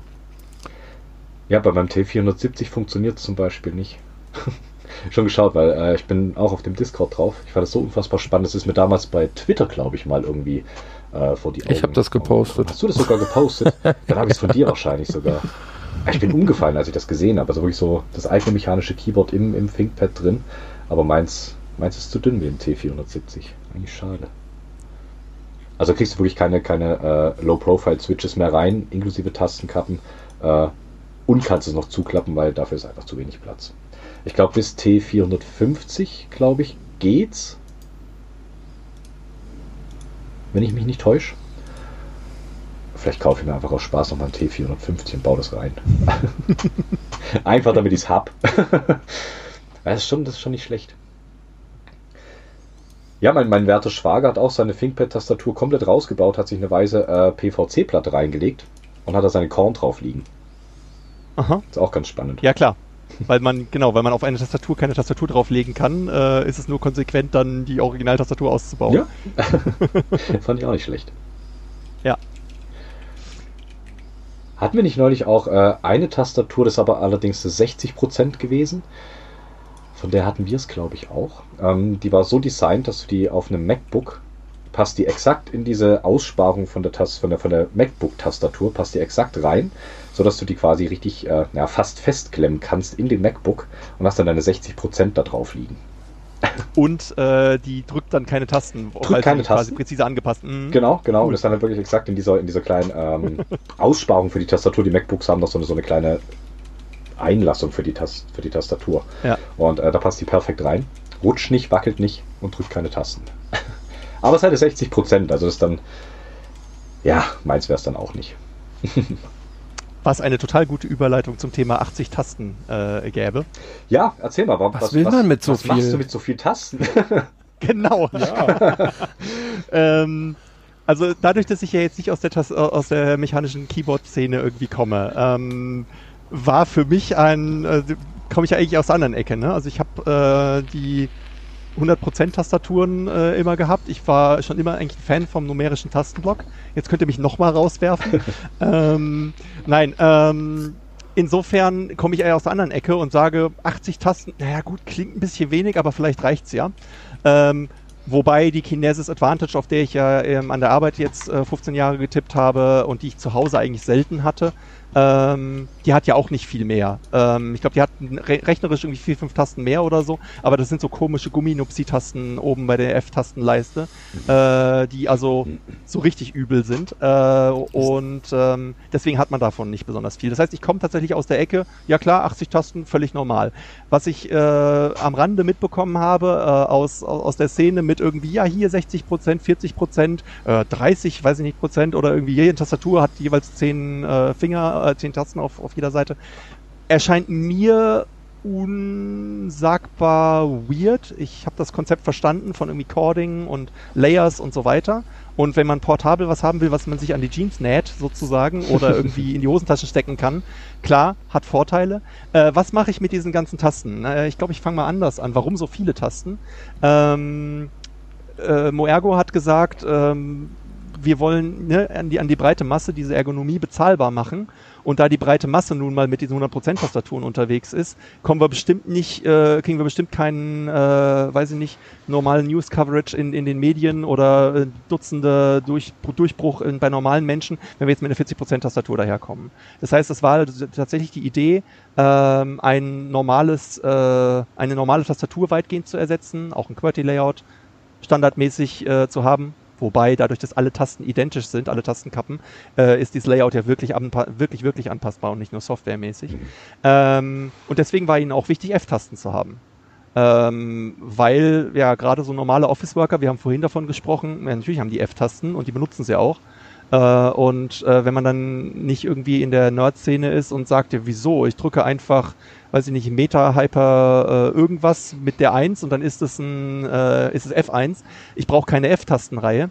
Ähm, insofern, ja, ich benutze diese Tasten so, wie ich eine normale Tastatur auch benutze. Ich bin, äh, wenn ich programmiere, was nicht 100, längst nicht 100% meines Joballtags sind, äh, dann äh, bin ich im Java-Bereich unterwegs und ähm, da sind jetzt die F-Tasten ja, doch klar. Die F-Tasten werden von meiner IDE äh, benutzt für irgendwie Umbenennen von Symbolen oder sowas in der Richtung. Äh, ich bin unter Windows, ich kann mir das alles remappen, natürlich. Aber warum sollte ich sozusagen? Ähm, ich habe die Kinesis ja auch parallel benutzt zu einer normalen Tastatur zu Hause, beziehungsweise ähm, an einem Keyboard äh, von einem Laptop, wenn ich unterwegs war oder im Meeting. Äh, insofern habe ich mich da jetzt nie großartig umgestellt. Ähm, ja, insofern benutze ich die F-Tasten tatsächlich. Aber das war auch schon so eine Aussage, von wegen, ja, wenn dir das zu viele Tasten sind oder du erreichst nicht alle Tasten, weil man vielleicht eine kleinere Hand hat oder so und dann doch irgendwie zu sehr sein, sein äh, Handgelenk bewegen muss, ja, dann lass die Tasten halt weg. Also ich meine, die 80 Tasten zu haben, ist dann vielleicht Platzverschwendung, aber ist ja nicht so, als wenn du dann deine Hand irgendwie verbiegen musst, um an die äußersten Reihen zu kommen.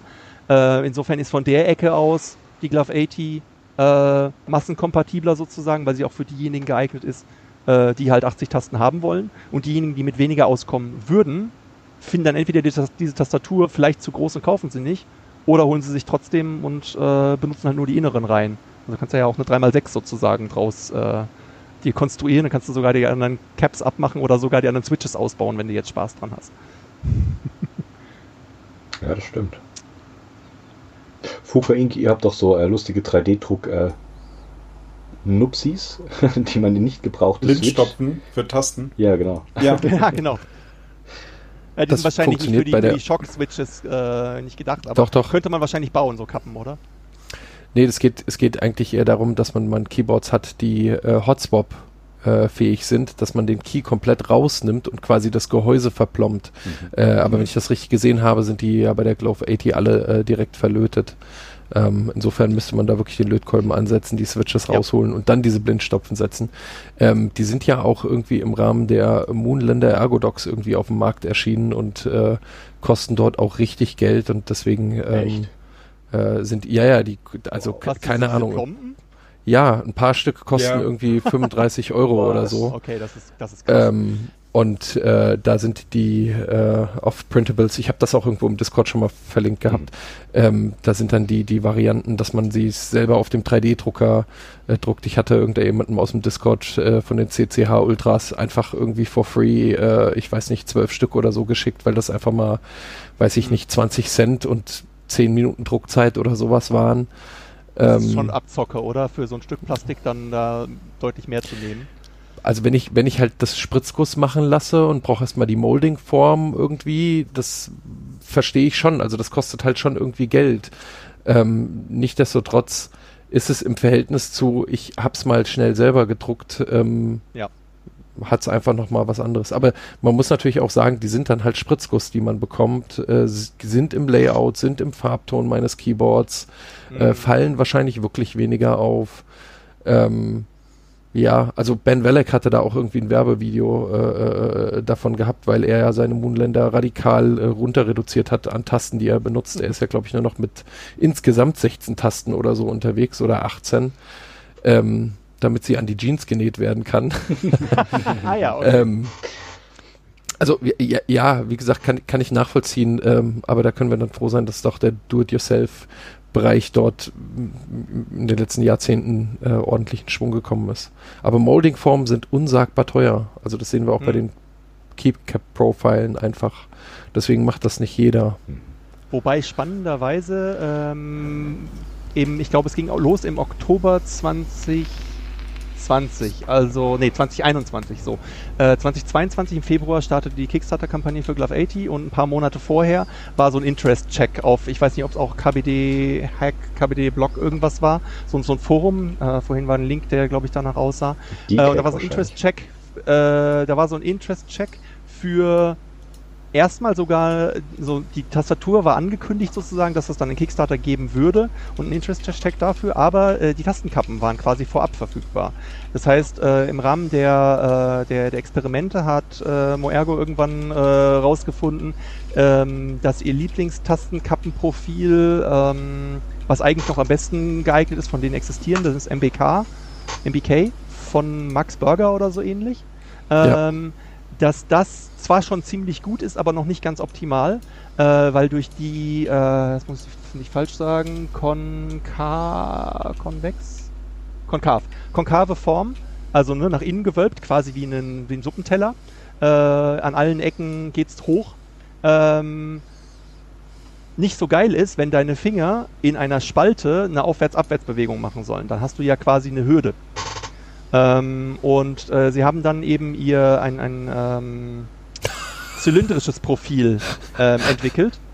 Das heißt also, es ist so wie wenn du, wenn du eben keinen Ball auf deinen, auf deinen Keycap sozusagen drauflegst, der dann eben die Mulde macht, sondern tatsächlich einen Zylinder drauflegst, sodass du also links und rechts so, äh, wie auch immer das heißt, nennt, Steg sozusagen hast, aber nach unten und oben frei durch kannst. Und ähm, jetzt habe ich natürlich keine MBKs irgendwie und andere Tasten schon hier drauf gemacht, aber ich äh, kann nachempfinden, dass es und kann, kann von meinem eigenen Tippgefühl her sagen, dass es gut ist, dass man rauf runter quasi ohne Widerstand irgendwie kann. Mhm. Äh, und dieses Tastenkappenprofil haben sie also vorab schon designt, haben es auch vorab rausgebracht. Man kann die auch kaufen, ganz unabhängig von der MCC, äh, von, ganz unabhängig von der Glove 80. Das Profil nennt sich Moergo Choc Cylindrical, also MCC geschrieben. Ähm, und das, die passen optisch zum MBK, aber äh, sind eben darauf optimiert, dass man rauf runter irgendwie kann. Und zwischenzeitlich, jetzt lange nach dem Kickstarter, haben sie mit äh, diesem Max Burger Burger zusammengearbeitet und haben MBK Convex rausgebracht, was also quasi nach außen gewölbt ist und so ein bisschen glatter ist und besonders für Steno wohl geeignet ist. Und auch im gleichen äh, Keycap-Material ist. Also sie haben ja so ein Premium-Material genommen, dieses POM, POM, was kaum jemand benutzt, weil es teurer ist und komplizierter für Spritzguss. Ähm, aber dafür sind sie langlebiger, also irgendwie säureresistenter und äh, machen nicht, äh, haben dieses Shining äh, nicht so sehr und äh, gelben, vergilben quasi nicht oder sind deutlich langsamer als andere Kappen. Das heißt also, man hat sich da auch, äh, das war in diesem Interest-Check, da war gleich eine Umfrage, an der ich damals teilnahm, von wegen sollen wir POM, PBT, weiß ich nicht was äh, nehmen. Und da haben sie äh, sich für dieses Ding entschieden. Also insofern, man kriegt diese Tastenkappen einzeln. Ich weiß gar nicht, wie wir jetzt darauf gekommen sind oder wie ich darauf gekommen bin. Also da kostet so ein Key Keycap-Set kostet äh, aus diesem Material in der Regel auch irgendwie, also für, für so eine Split-Tastatur oder so, äh, auch so um die 50, 60 Dollar. Äh, aber das finde ich für ein Keycap-Set durchaus tragbar. Aber sie sind auch nicht immer verfügbar aufgrund dessen, dass sie halt äh, schwerer herzustellen sind. Ich habe äh, gerade eben mal die Links rausgesucht für äh, die Show Notes ähm, und ich habe leicht daneben gelegen, was die Kosten für diese Blindstopfen angeht, wenn man sie direkt bei ZSA kauft für die Moonländer. Ähm, da kann man 62, äh, 42 Stück kaufen für schlappe 60 Dollar plus 20 Dollar Versand. Also oh. do it yourself for the win. Ja. wow. Das ist hart. Okay. Das ist, das ist stattlich. Ah, verrückt. Ja, dieses MB, MBK, MBK-Profil. Äh, ich habe da jetzt lustigerweise auch zwei Sets da. Ich glaube, der Keycaps-Ben hat die äh, auch im Sortiment, wenn ich mich nicht täusche. Äh, es gibt, glaube ich, drei oder vier Reseller-Shops in äh, über die Welt verteilt, die diese MCC-Sachen führen. Ähm, ich weiß jetzt nicht auswendig. Die MCC-Sachen. Irgendwie einen in UK und einen in, mhm. Äh, in Holland, glaube ich. Okay, genau, ich meine jetzt gerade die äh, MBK weil das davon äh, davor. Achso, MBK, sorry, genau. ich war jetzt bei, ja, ja. ja. Genau, die, äh, ja, die gibt es bei Keycaps, weil die habe ich mir neulich geordert, gerade für die Corns, die ich baue. Ähm, und die fühlen sich relativ schick an und wenn das MCC dann, äh, ach, ausprobieren. MBK. Ja. ja. Wie hieß denn, wie hieß denn, Fuka, wie hieß denn nochmal die Seite, die Ben äh, äh irgendwie ge äh, gespoilert hatte für ähm, mache deine, designe deine eigenen Low-Profile-Keycaps. Ich habe schon wieder vergessen, das war doch auch durchaus bezahlbar. Müssen wir nachreichen. Weiß ich gerade nicht. Ja, müssen wir. Für die Lasergeschichten meinst du? Ja, ja, ja, man konnte, man konnte diese Low-Profile-Keycaps irgendwie auch selber designen und sich zuschicken lassen. Also, in, also als, als Blanks kosten sie immer noch ordentlich Geld, aber äh, so mit eigenem Design äh, da gab es auch irgendeine coole, coole, coole Seite. Ich komme leider nicht drauf. Da hat doch schon äh, hier perfekt Deadcap. Äh, jetzt habe ich den Namen weggeklickt, weil ich auf den Link geklickt habe. Deadcat Alive, Dankeschön. Genau das ist es.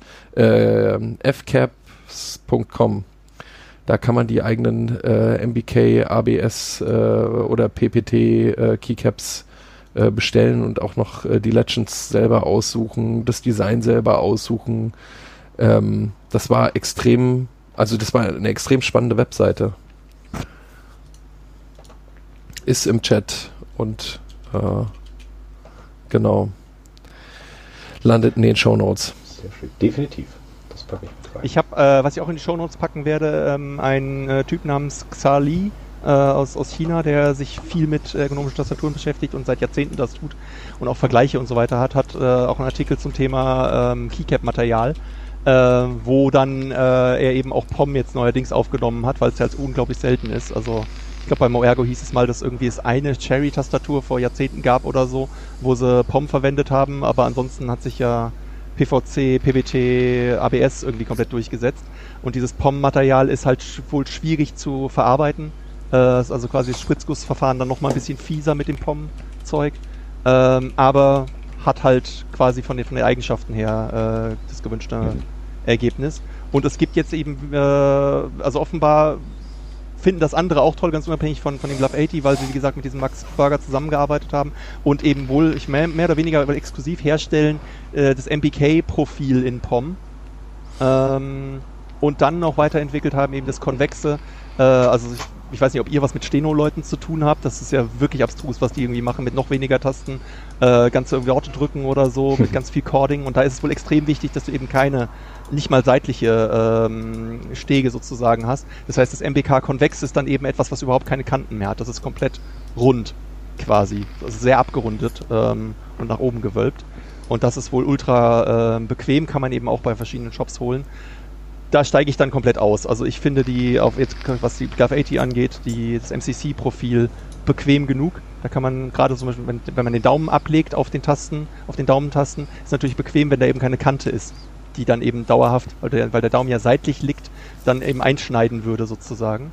Ähm, Deswegen haben die meistens eine Wölbung, diese eineinhalb äh, U-Keys. Ah. Mhm. Die haben eine Wölbung, die haben dann eine Wölbung nach oben. Das hat mich am Anfang unglaublich verwirrt aber äh, es auf Dauer wirklich angenehmer. Ja. Ja, und dadurch, dass halt das äh, Keycap-Profil komplett einheitlich ist, also die, wenn man die, die Glove 80 ordert, ah ja, genau, wenn man die heutzutage ordert in dem sogenannten Batch 2, äh, dann sind die sowieso alle mit Tastenkappen äh, oder mit Tastenlabels, Legends ausgestattet. Äh, im, im, im, Kickstarter gab es noch die Wahl, ob man Blank oder, oder mit Legends haben will. Äh, und ähm, die sind ja komplett tauschbar. Dementsprechend können sie jetzt nicht den Luxus in Anführungszeichen erlauben, für die Daumentasten irgendwie ein anderes Keycap-Profil zu machen, weil dann könntest du ja nicht mehr beliebig die, die Legends hin und her tauschen. Ähm, und ja, so ist es dann halt mal wieder das mit den, mit den Designentscheidungen, die du dann halt durchziehst und sagst, es ergibt überhaupt keinen Sinn, so wie Kinesis, ähm, mit den Daumentasten besondere Profile irgendwie zu haben ich weiß nicht, ob ihr das wisst, eine Kinesis hat ja zum einerseits hat sie gebogene äh, PCBs, also die, die, der Chip drunter, mhm. der den Teil der Wölbung macht, aber den anderen Teil der Wölbung machen sie über individuelle Tastenkappen. Deswegen musst du, wenn du auf Dvorak umsteigen willst bei der Kinesis, bei Kinesis netterweise ein Dvorak-Set kaufen, weil du nicht einfach deine Buchstabentasten woanders hinpacken kannst. Und ähm, bei Glove 80 sind halt, ist halt die gesamte Wölbung ähm, über die Form des PCB bzw. Tastatur und dementsprechend, ja, mach halt irgendwelche Tastenkappen drauf. Ich glaube nicht jede Schock-Taste passt irgendwie, wenn ich das richtig verstanden habe. Gibt es wohl welche, die zu ausladend sind oder so, aber MBK passt beispielsweise oder eben äh, MCC. Und ne, ob die dann blank sind oder äh, nicht, du kannst dann eben deine Tasten, die mitgeliefert wurden bei der Glove 80, um, hin und her tauschen, ähm, dass sie zu deinem software-definierten Layout passen. Und überraschenderweise hat das wohl auch viele interessiert. Also ich glaube, ursprünglich gab es im Interest-Check sogar die Frage, sollen wir überhaupt Legend anbieten? Und die Tendenz war vom, vom Hersteller, brauchen wir ja nicht. Ne? Wir reden hier von mechanischen Keyboard-Freaks, die sowieso alle irgendwie blank und so weiter haben. Und ich glaube, am Ende waren es irgendwie drei Viertel oder 90 Prozent der Bäcker oder so, die mit Legends bestellt haben. Das heißt also, vielleicht ist das der, ist das das Ding, weil das dann eher im Mainstream anspricht.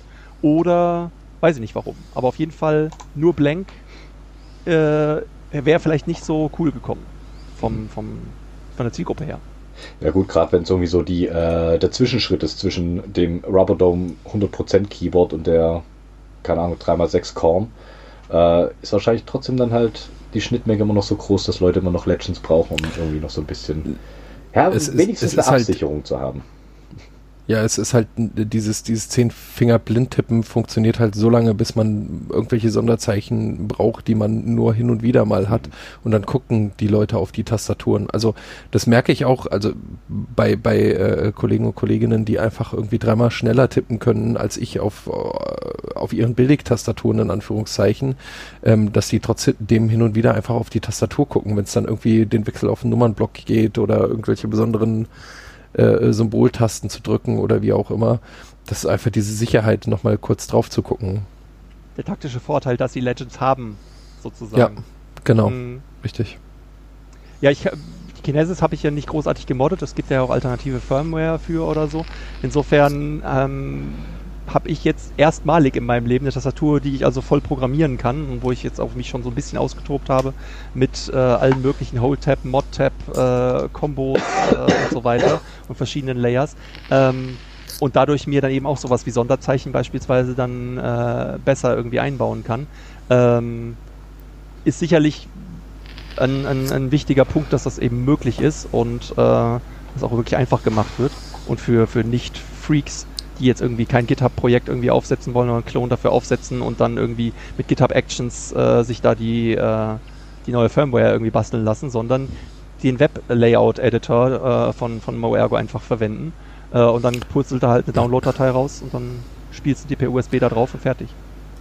Dann jetzt die große Preisfrage. Löschst du Buchstaben oder Wörter?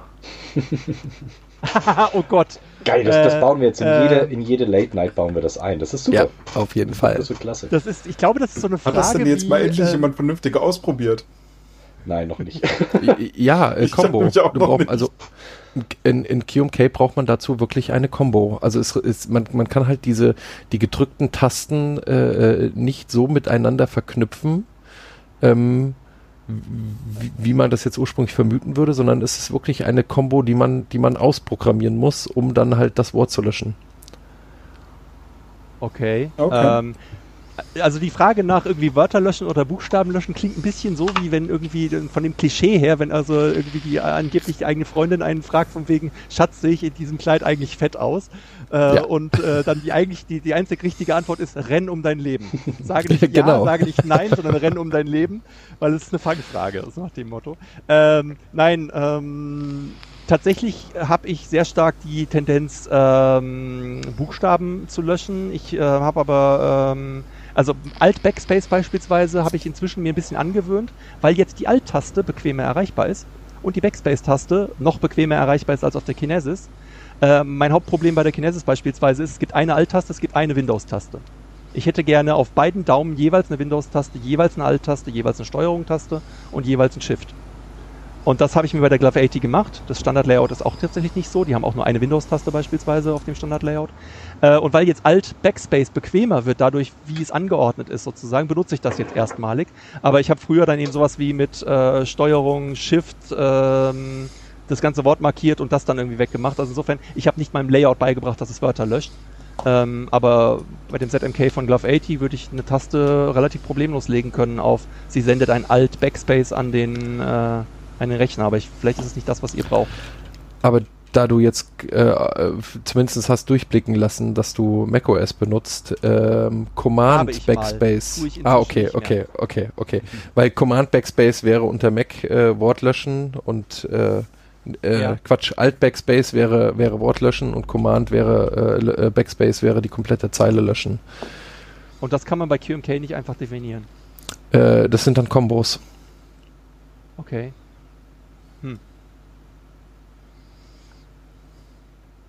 Aber das gibt es Ja, Auch für aber jedes Kombos, weil es Betriebssystem. ein Long Press ist, oder?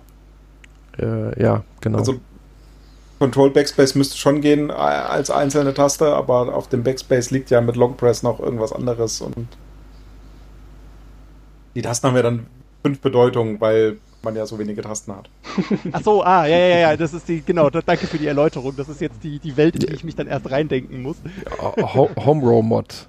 Home Ja. Auf A, A liegt beispielsweise Control, auf S liegt beispielsweise, äh, weiß ich nicht, Command, auf S Hm. liegt Alt, auf äh, F liegt Shift. Ähm, HJKL ist irgendwie links runter, hoch rechts, äh, habe ich, bei, ähm, hab ich gesehen. Ähm, Gen genau. Das fand ich auch ganz witzig. Ich hatte ja ein bisschen was mit den Tastenkappen äh, zu tun mit Glove 80. Ähm, weil ich unbedingt, also ich konnte schon absehen, dass ich ähm, Sondertasten machen wollen würde, zum Beispiel eben für die Sonderzeichen. Und ähm, da hatte ich dann mir gedacht, ja, dann will ich aber auch irgendwelche Tastenkappen, die dann keine Bedeutung haben. Das heißt, äh, ich wollte irgendwie sowas wie äh, ein äh, Unendlichkeitssymbol oder irgendwie nur einen Punkt oder so ein, so ein Wirbel oder sowas, damit ich mir dann halt nicht merken muss, dass die Windows-Taste in Wirklichkeit das und das tut, sondern dass ich eine spezielle Tastenkappe habe für diese Sonderfunktion, die ich schon absehen konnte, mir zu programmieren. Also fragte ich dann irgendwie im Forum, hey, wie sieht's denn aus? Äh, ihr definiert hier gerade so schön und gut irgendwelche internationalen Tastenkappensets, die man dazu kaufen kann. Ähm, wie wäre es denn mit universellen Symbolen? Und da war so die Gegenfrage, ja, wofür sind die denn dann? Und ich so, ja, für nichts und für alles, also für beliebige Dinge. Einfach nur neutrale Symbole. Und dann äh, kam, kam Steven, der einer der beiden Co-Designer, äh, auf mich zu und sagte, prima, du hast den Job. Ähm, Im Sinne von, äh, willst du die äh, Umfragen irgendwie leiten und das äh, so ein bisschen organisieren und äh, Channel-Helper werden für das Supplementary Keycaps äh, Kanal. Und so kam ich dann also dazu, dass ich äh, das irgendwie organisiert habe. Und lange Rede, kurzer Sinn, ähm, es gibt Tastenkappen für, ähm, äh, für Glove 80, die dann eben neutrale Symbole haben. Ähm, Und wie kam ich jetzt da drauf? Für sage und schreibe 80 Euro. Nee, Nein, gar nein. nicht mal. Ich glaube sowas wie 16 Dollar oder Okay. so für so ein Set mit 20 Tastenkappen oder sowas um den Das ist doch. Ähm, jetzt habe ich den Faden Wir haben dir den. Pinguin zu verdienen. Wir haben Äh, dir den ja. Pinguin zu verdanken. Ganz genau. Ich bin sehr traurig. es gibt nämlich eine Spezialvariante vom Pinguin auf einer schwarzen Tastenkappe, wo nur noch das Gesicht drauf ist. Das funktioniert mit der weißen Tastenkappe nicht. Und leider hat das es nicht in der Umfrage geschafft, aber der normale Tux, äh, der, da bin ich sozusagen äh, derjenige, der das äh, gepusht hat, dass das rauskam. Ähm, was wollte ich denn jetzt mit den Tastenkappen? Verdammt. Wovon habt ihr, habt ihr gerade zuletzt geredet? Du wolltest dort Äh, Spezialtasten Layer drauflegen. und doppelte Le- Dr- Dreifachbelegung von Tasten Ähm, HJKL und Genau, HJKL, das ist der Punkt, genau, das, danke. HJKL ähm, ist ganz witzig, bei einer Tastatur, äh, die 80 Tasten hat und problemlos genug Tasten hat, um echte Cursor-Tasten getrennt von den Buchstaben, getrennt von Home Row äh, zu haben, gab es die Nachfrage in diesen Umfragen, die ich dann äh, organisiert habe im, im Discord, nach äh, Cursor-Tasten Legends auf den, zusätzlich auf den HJKL-Tasten. Das heißt, wenn man das sogenannte Nerds Keycap-Set sich holt, äh, dann sind da äh, Symbole jetzt dran, drin gelandet für ähm, Hyper und Control und Meta, so, ein- so, so ein Steuerrad äh, von, von Schiff quasi und so, so, so, so eine Raute für das klassische Control-Symbol, glaube ich, oder Alt oder was das war. Aber eben auch HJ und KL, HJKL, wie die normalen Tasten von der Glove 80, aber eben mit Cursor-Symbolen noch mit drauf. Ähm, Das kommt von Wim. Genau. Habe ich auch gelesen und insbesondere bei einer Tastatur, wenn du jetzt 3x6 hast oder weiß nicht, 30, 40 Prozent, dann hast du ja nichts übrig für Cursor-Tasten. Also ergibt es da total Sinn, dann Legends zu haben, die diese Cursor-Tasten, also die Cursor-Symbole dann mit drauf haben. Äh, und ich fand es ganz lustig, dass es dafür dann irgendwie Nachfrage gab. Äh, genug, dass zumindest jetzt in diesem Kickstarter-Run äh, die mitproduziert wurden. Ich weiß nicht, ob die alle, alle Tastenkappen-Sets äh, in Zukunft auch Stock äh, haben werden. Aber ich denke mal sowas wie das äh, Großbritannien, Deutschland, Nordic äh, Tastenkappen-Set für, für lokale Anpassungen. Ein Spanisch ist es, glaube ich, in der Mache oder ein Italien, nee, ein Italienisch ist in der Mache, Spanisch gibt es, glaube ich, schon. Ähm, Japanisch gibt's und so weiter. Aber eben dieses, diesen Nerd-Tastenkappen-Set ähm, ist dann so der, der Nebeneffekt. Und was, was mein Baby ist sozusagen, ist das sogenannte Universal ähm, Tastenkappen-Set, wo dann eben äh, zweimal so ein, so ein Wirbel äh, drin ist, zweimal ein Unendlichkeitssymbol, das waren die Topscorer in der, in der Umfrage, und dann noch weitere Symbole, ein Dreieck, ein äh, Quadrat äh, und einen Kreis oder so, damit man eben besonderen Tasten auch eine andere Tastenkappe geben kann, die nicht Konflikt hat oder irreführend ist mit, ja, ich habe hier diese Buchstabe X oder Y äh, äh, missbraucht sozusagen. Ja, und das ist ganz cool. Also es gibt ein, ein Bild von meiner Tastatur. Ich glaube, da sind dann auch die Spezialtastenkappen zu sehen. Zumindest Teile davon. Kann ich ja mal eben raussuchen. Aber diese Anpassbarkeit, also es ist wirklich krass. Ich habe das jetzt nicht, was die Hardware-Tasten angeht, sondern was die Software-Layouts angeht. Das, äh, jetzt werden so die ersten, die ersten haben ihre Tastaturen jetzt bekommen aus der großen Menge der, der Bäcker. Also dieser ganze Batch 1 ist inzwischen entweder noch äh, unterwegs oder schon bei den ersten Leuten angekommen. Und das ist absurd, was die für, wie unterschiedlich die Layouts sind. Also die haben so ein Layout-Sharing irgendwie auch gebaut in ihrem Layout-Editor und äh, da gleicht irgendwie kein Layout dem anderen. Auch nicht schlecht. Mhm. Also 0x4A6F hat vorhin auch irgendwie geschrieben, dass er selber schon im Besitz von zwei äh, Glove 80 ist. Ähm, Okay. Also das scheint ja irgendwie gut angekommen zu sein oder er hat gleich den Family Pack bestellt. Ähm, Ja, Ja, es gab im spannend. Kickstarter tatsächlich sowas wie, du kannst gleich zwei kaufen. Die waren aber jetzt nicht so signifikant billiger. Also jetzt nicht so zwei äh, zum Preis von anderthalb oder so. So krass war es nicht. Ja, ähm. aber das mit den, mit den, sobald man sich mit dem Layout beschäftigt, wie das auszusehen hat, dann, dann klar ist, ist die erste Entscheidung irgendwie, welches, welches grundsätzliche Layout will man, ja, also will man Dor Dvorak, will man Neo, will man Colmac, will man, was weiß ich, K- äh, äh, QWERTY behalten oder so. Ähm, aber dann diese ganzen Sonderfunktionen, die, die Zusatztasten, also ke- keine Ahnung, ein, ein äh, Symbol-Layer ist definitiv immer das Programming-Layer, wo einfach alle, alle Klammern liegen, die man braucht. Äh, Ich weiß nicht, wie das bei dir ist, ob du nach wie vor den, ja, er grinst schon, ob der den Umweg geht über, man drücke Alt-Shift, äh, irgendeine Nummer. Oder hast du dann Äh, eigene Layer? Sag ich gleich was zu. Ich muss unbedingt erstmal diesen Link hier posten. Erstens in den Chat, äh, zweitens in die Show Notes, bevor ich es vergesse. Äh, was auch immer RSTHD ist. Äh, ah, Introducing the RSTHD Layout von äh, 0x, 0x äh, ja. 4A6F. Das geht runter wie Öl. Ich sollte vielleicht mal dringend nachgucken, was diese, was diese Hex-Abkürzung in Wirklichkeit bedeutet. Im, wahrscheinlich heißt es geben oder so. ähm, es heißt wahrscheinlich Jo oder so. Wer weiß. Ähm, stimmt, ich kann mal nicht auf die Idee, dass ASCII sein könnte. Ähm, was tue ich bezüglich äh, Programmieren, äh, beziehungsweise Symbollayer? Ähm, die Kinesis gab es damals gar nicht auf Deutsch. Und ich dachte mir, oh prima, dann nehme ich die auf Englisch und bleibe auch beim englischen Layout. Weil äh, ich kam relativ schnell dann irgendwie auf den Trichter, naja, die ganzen Programmiersprachen der C-Familie sind deswegen so lastig auf Semikolon und eckige Klammern, äh, weil das die Top-Level-Belegungen der Tasten sind. Du hast ja auf einem englischen, auf einem normalen US-Layout, hast du zwei Tasten für eckige Klammer auf und zu. Während du im Deutschen Alt GR 8 oder 9 oder irgendwie sowas drücken musst. Also selbst auf einer Ergo-Tastatur ist das schon nichts, was man eigentlich drücken will. Das heißt, ich bin jetzt also seit über 15 Jahren, zumindest beim Programmieren an der Arbeit, äh, auf einem US-Layout unterwegs. Äh, weil ich auch mehr Englisch schreibe als Deutsch ähm, und nur für E-Mails und Chat dann irgendwie mal Deutsch mache. Und das hatte ich dann lange Zeit über Software ähm, gewerkelt, bewerkstelligt, dass ich einen Auto-Hotkey drin hatte. Vorher hatte ich ein äh, Windows-Tastatur-Layout, äh, Keyboard Layout Maker oder wie das heißt von Microsoft. Hat ein paar Nachteile. Lange Rede, kurzer Sinn. Was ich gemacht habe, ist Steuerung Alt A wäre ein Ä. Steuerung Alt Shift A wäre ein großes Ä. Äh, und jetzt auf der Glove 80 habe ich dafür halt die äh, Infinity-Taste, die dann ein Layer aktiviert, sodass der nächste Tastendruck, also so ein äh, Momentary Layer heißt das bei, bei ZMK. Das heißt, ich tippe nur einmal kurz auf das Infinity und dann drücke ich ein A und dann kommt da ein Ä raus. Da muss ich nicht was gedrückt halten. Ähm, aber ich bin beim US-Layout im Wesentlichen geblieben. Das heißt also, Symbol-Layer brauche ich nicht, weil die Symbole schon auf dem normalen Layer da sind. Semikolon, eckige Klammern. Geschweifte Klammern ist einfach nur Shift äh, auf diesen eckigen Klammertasten. Finde ich sehr bequem und äh, ja. Klar, wenn ich jetzt weniger Tasten hätte, wie gesagt 3x6 oder so, dann wird man wahrscheinlich so ein Programmier- und Symbol-Layer brauchen. Ja. Jeder geht seinen Weg an der Stelle. Also ist ja. wirklich interessant. Mhm. Ja, also vor allen Dingen iteriert man da halt Wochen. mehrfach drüber.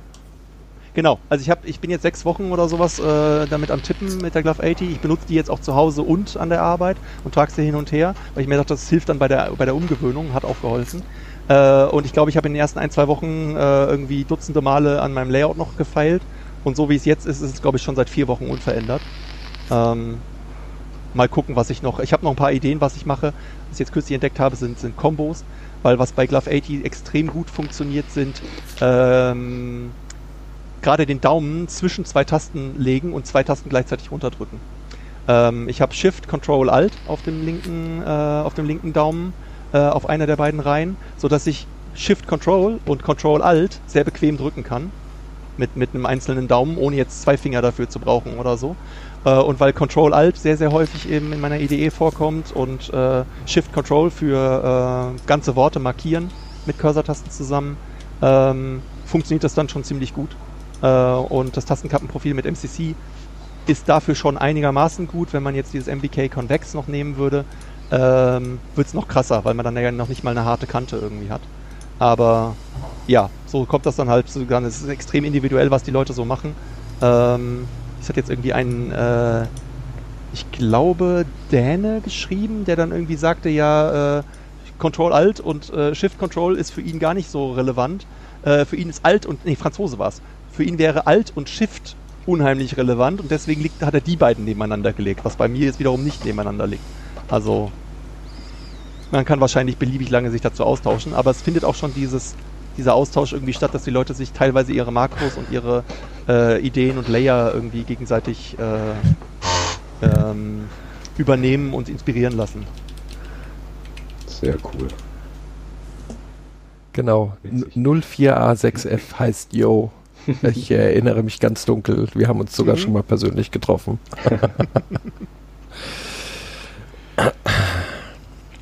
Ja, wow. ihr behauptet, ihr hättet ganz viele Fragen. Ähm, wir sind gar nicht so viele Fragen gewesen, aber die Zeit verrinnt wie im Fluge, ne? Ja, ich glaube, wir sind jetzt bei knapp zwei Stunden.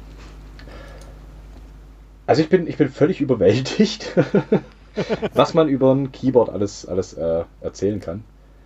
Ich, ich, Ich- ich, der hab- mit dem Podcast bin überwältigt, was man über ein Keyboard alles erzählen kann. Ich sag's mal so. Hört, hört. Sehr, sehr, nee, sehr, sehr cool. Und ich finde es auch, ich finde das umso geiler, wenn man sich in so ein Keyboard richtig reinnörden kann. Ganz, ganz klar. Und das macht Mhm. ja auch, macht ja auch den Spaß daran. Ähm, ja, so Ich geht's mein, mir bei der Korn, so geht's ihr- den anderen beiden wahrscheinlich bei der Charybdis. Ähm, da habt ihr mittlerweile auch viel, viel Arbeit reingesteckt. Viel Ihr baut die. Dinger ja auch, das ist ja nochmal was ganz anderes. Also ich meine, ich habe meine Tastatur auseinandergenommen und wieder zusammengeschraubt, ähm, aber es, ich habe sie nicht gebaut und gelötet. Ich finde, das ist auch sehr beeindruckend. Ähm, wahrscheinlich habt ihr aber auch tausende Stunden eures Lebens da schon reingesteckt. Äh, und ich, de, der ich mich ein bisschen engagiert habe in der Community und dieses Projekt begleitet habe als, als Bäcker und ein bisschen als, als Mithelfer, kann da nicht ansatzweise mitreden und kann aber trotzdem ganz viel meine Tastatur modden. Also es ist quasi ein anderer Zugang auf, auf das Hobby. Ja, aber das sind, das sind ja alles so kleine Bausteine, die wichtig sind. Ja. Ganz klar. Das ist keine Frage. Also Das da, ist, da, li- unterliegen, bitte. wir liegen einfach immer noch der Illusion, dass wir, wenn wir sie selber bauen, einfach günstiger bei wegkommen und nicht 400 Euro für ein Keyboard bezahlt haben. Ja, denken wir Ähm. auch jedes Mal. Guckt einfach nicht auf euren Kontostand und dann könnt ihr das auch euch normalerweise auch sagen, dass das ja äh, rentabel ist. Be besser Den ist Spruch das. ganz geil, äh, von wegen Open Source ist nur dann kostenlos, wenn deine Zeit nichts wert ist. Ja. Mhm. Und wahrscheinlich gilt das dann für euch, äh, die ihr Tastaturen baut, so ähnlich. Ja, das, das, das Gute ist beim Selberbau, ähm, das ist nicht so eine Summe, die du auf einmal zahlst, sondern du denkst so, Mhm. ah, okay, ich könnte jetzt die bauen, du bestellst PCBs, denkst, gut, okay, die 50 Euro, kein Problem, denkst, ah, ich brauche noch Switches, kommen die nächsten 50 Euro, dann brauchst du noch die anderen Teile, denkst, ah, ich wieder was vergessen, das muss ich noch bestellen. Das ist so ein fließender, so ein fließender Prozess, wo du dann gar nicht merkst, wie viel Geld du in die Dinger investierst und wie viel Geld du los wirst. Ja, ist immer so, ich glaube gerade so die, die, ähm, die Moonlander ist, glaube ich, immer so das Paradebeispiel schlechthin, wo alle sagen so, ja, eben, ich brauche eine Moonlander. Und ich glaube, der erste Kommentar, der egal wo kommt, ist, so, bau sie dir doch selber. Das ist, glaube ich, so das Paradebeispiel, die Moonlander. Mhm. Ja. Und sie ist einfach nicht günstiger, wenn du sie selber baust. Das ist richtig. ja, der, der Einstieg. sagte, ein Freund von mir sagte, er hat äh, seit Jahren irgendwie vor, sich eine Dactyl Manoform zu bauen und war deswegen unter anderem nicht interessiert an der Glove 80 äh, und sagte, er hat immer noch die Illusion, dass er es irgendwann mal schafft, anzufangen, sie zu bauen. Also ich weiß nicht, ob er schon 3D gedruckte Teile hat oder ich glaube, er hat einen halb zusammengebaut oder sowas den Dreh, aber die, die Zeit ist halt der knappe, das knappe Gut an der Stelle. Man muss dann schon eine ordentliche Menge Wahnsinn haben, um das dann durchzuziehen oder wie ihr offenbar reihenweise Tastaturen zu bauen. statt Das, eine. das, das Problem ist, man Die- ist dann auf der Suche nach dem Endgame an der Stelle. Mhm. Ich habe aber trotzdem Meine seit Jahren darum liegenden 3D-Druckteile von der Manuform habe ich äh, letztens dann doch mal äh, entsorgt. Ich kenne das Ja. Gefühl durchaus, ja. Weil ich habe du jetzt glaubst, es wird eh nicht mehr fertig oder äh, weil du inzwischen davon weg bist, dass die vielleicht toll ist? Da wäre ich jetzt neugierig. Weil ich sie, glaube ich, als 4x7 oder so gedruckt habe oder 5x7 auch gedruckt habe. Ähm, und ich da von der Größe her einfach mittlerweile von weg bin und äh, Hm. ich äh, mittlerweile auch sehr gerne irgendwie Pointing Device an meinen Tastaturen habe, um mir den Weg zum auszusparen.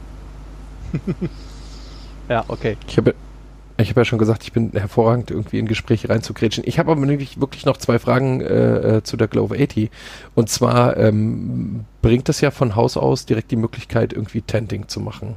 Ja. mit Stellschrauben.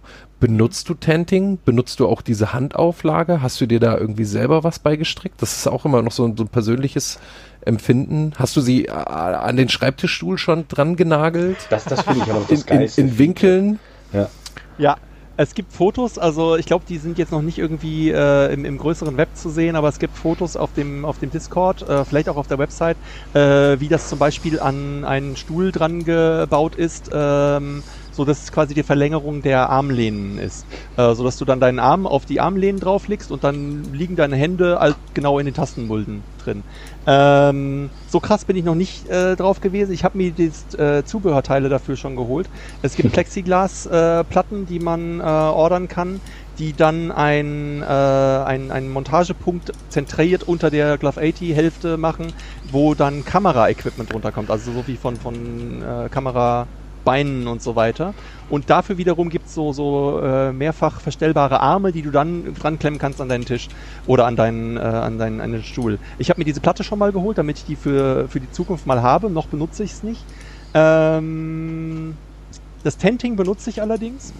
Ähm, ich habe es erstmal, ich glaube, ein, zwei Wochen ohne gemacht äh, und habe dann aber für erhöhten Komfort, weil ich merkte, okay, irgendwie liegt meine Hand, liegen meine, meine Unterarme offenbar anders, weil die ganze Tastatur anders ist, ähm, habe ich so gemerkt, da gibt es so ein bisschen, ähm, ja, ist ein bisschen unbequem quasi, weil es eine andere Form der Belastung ist.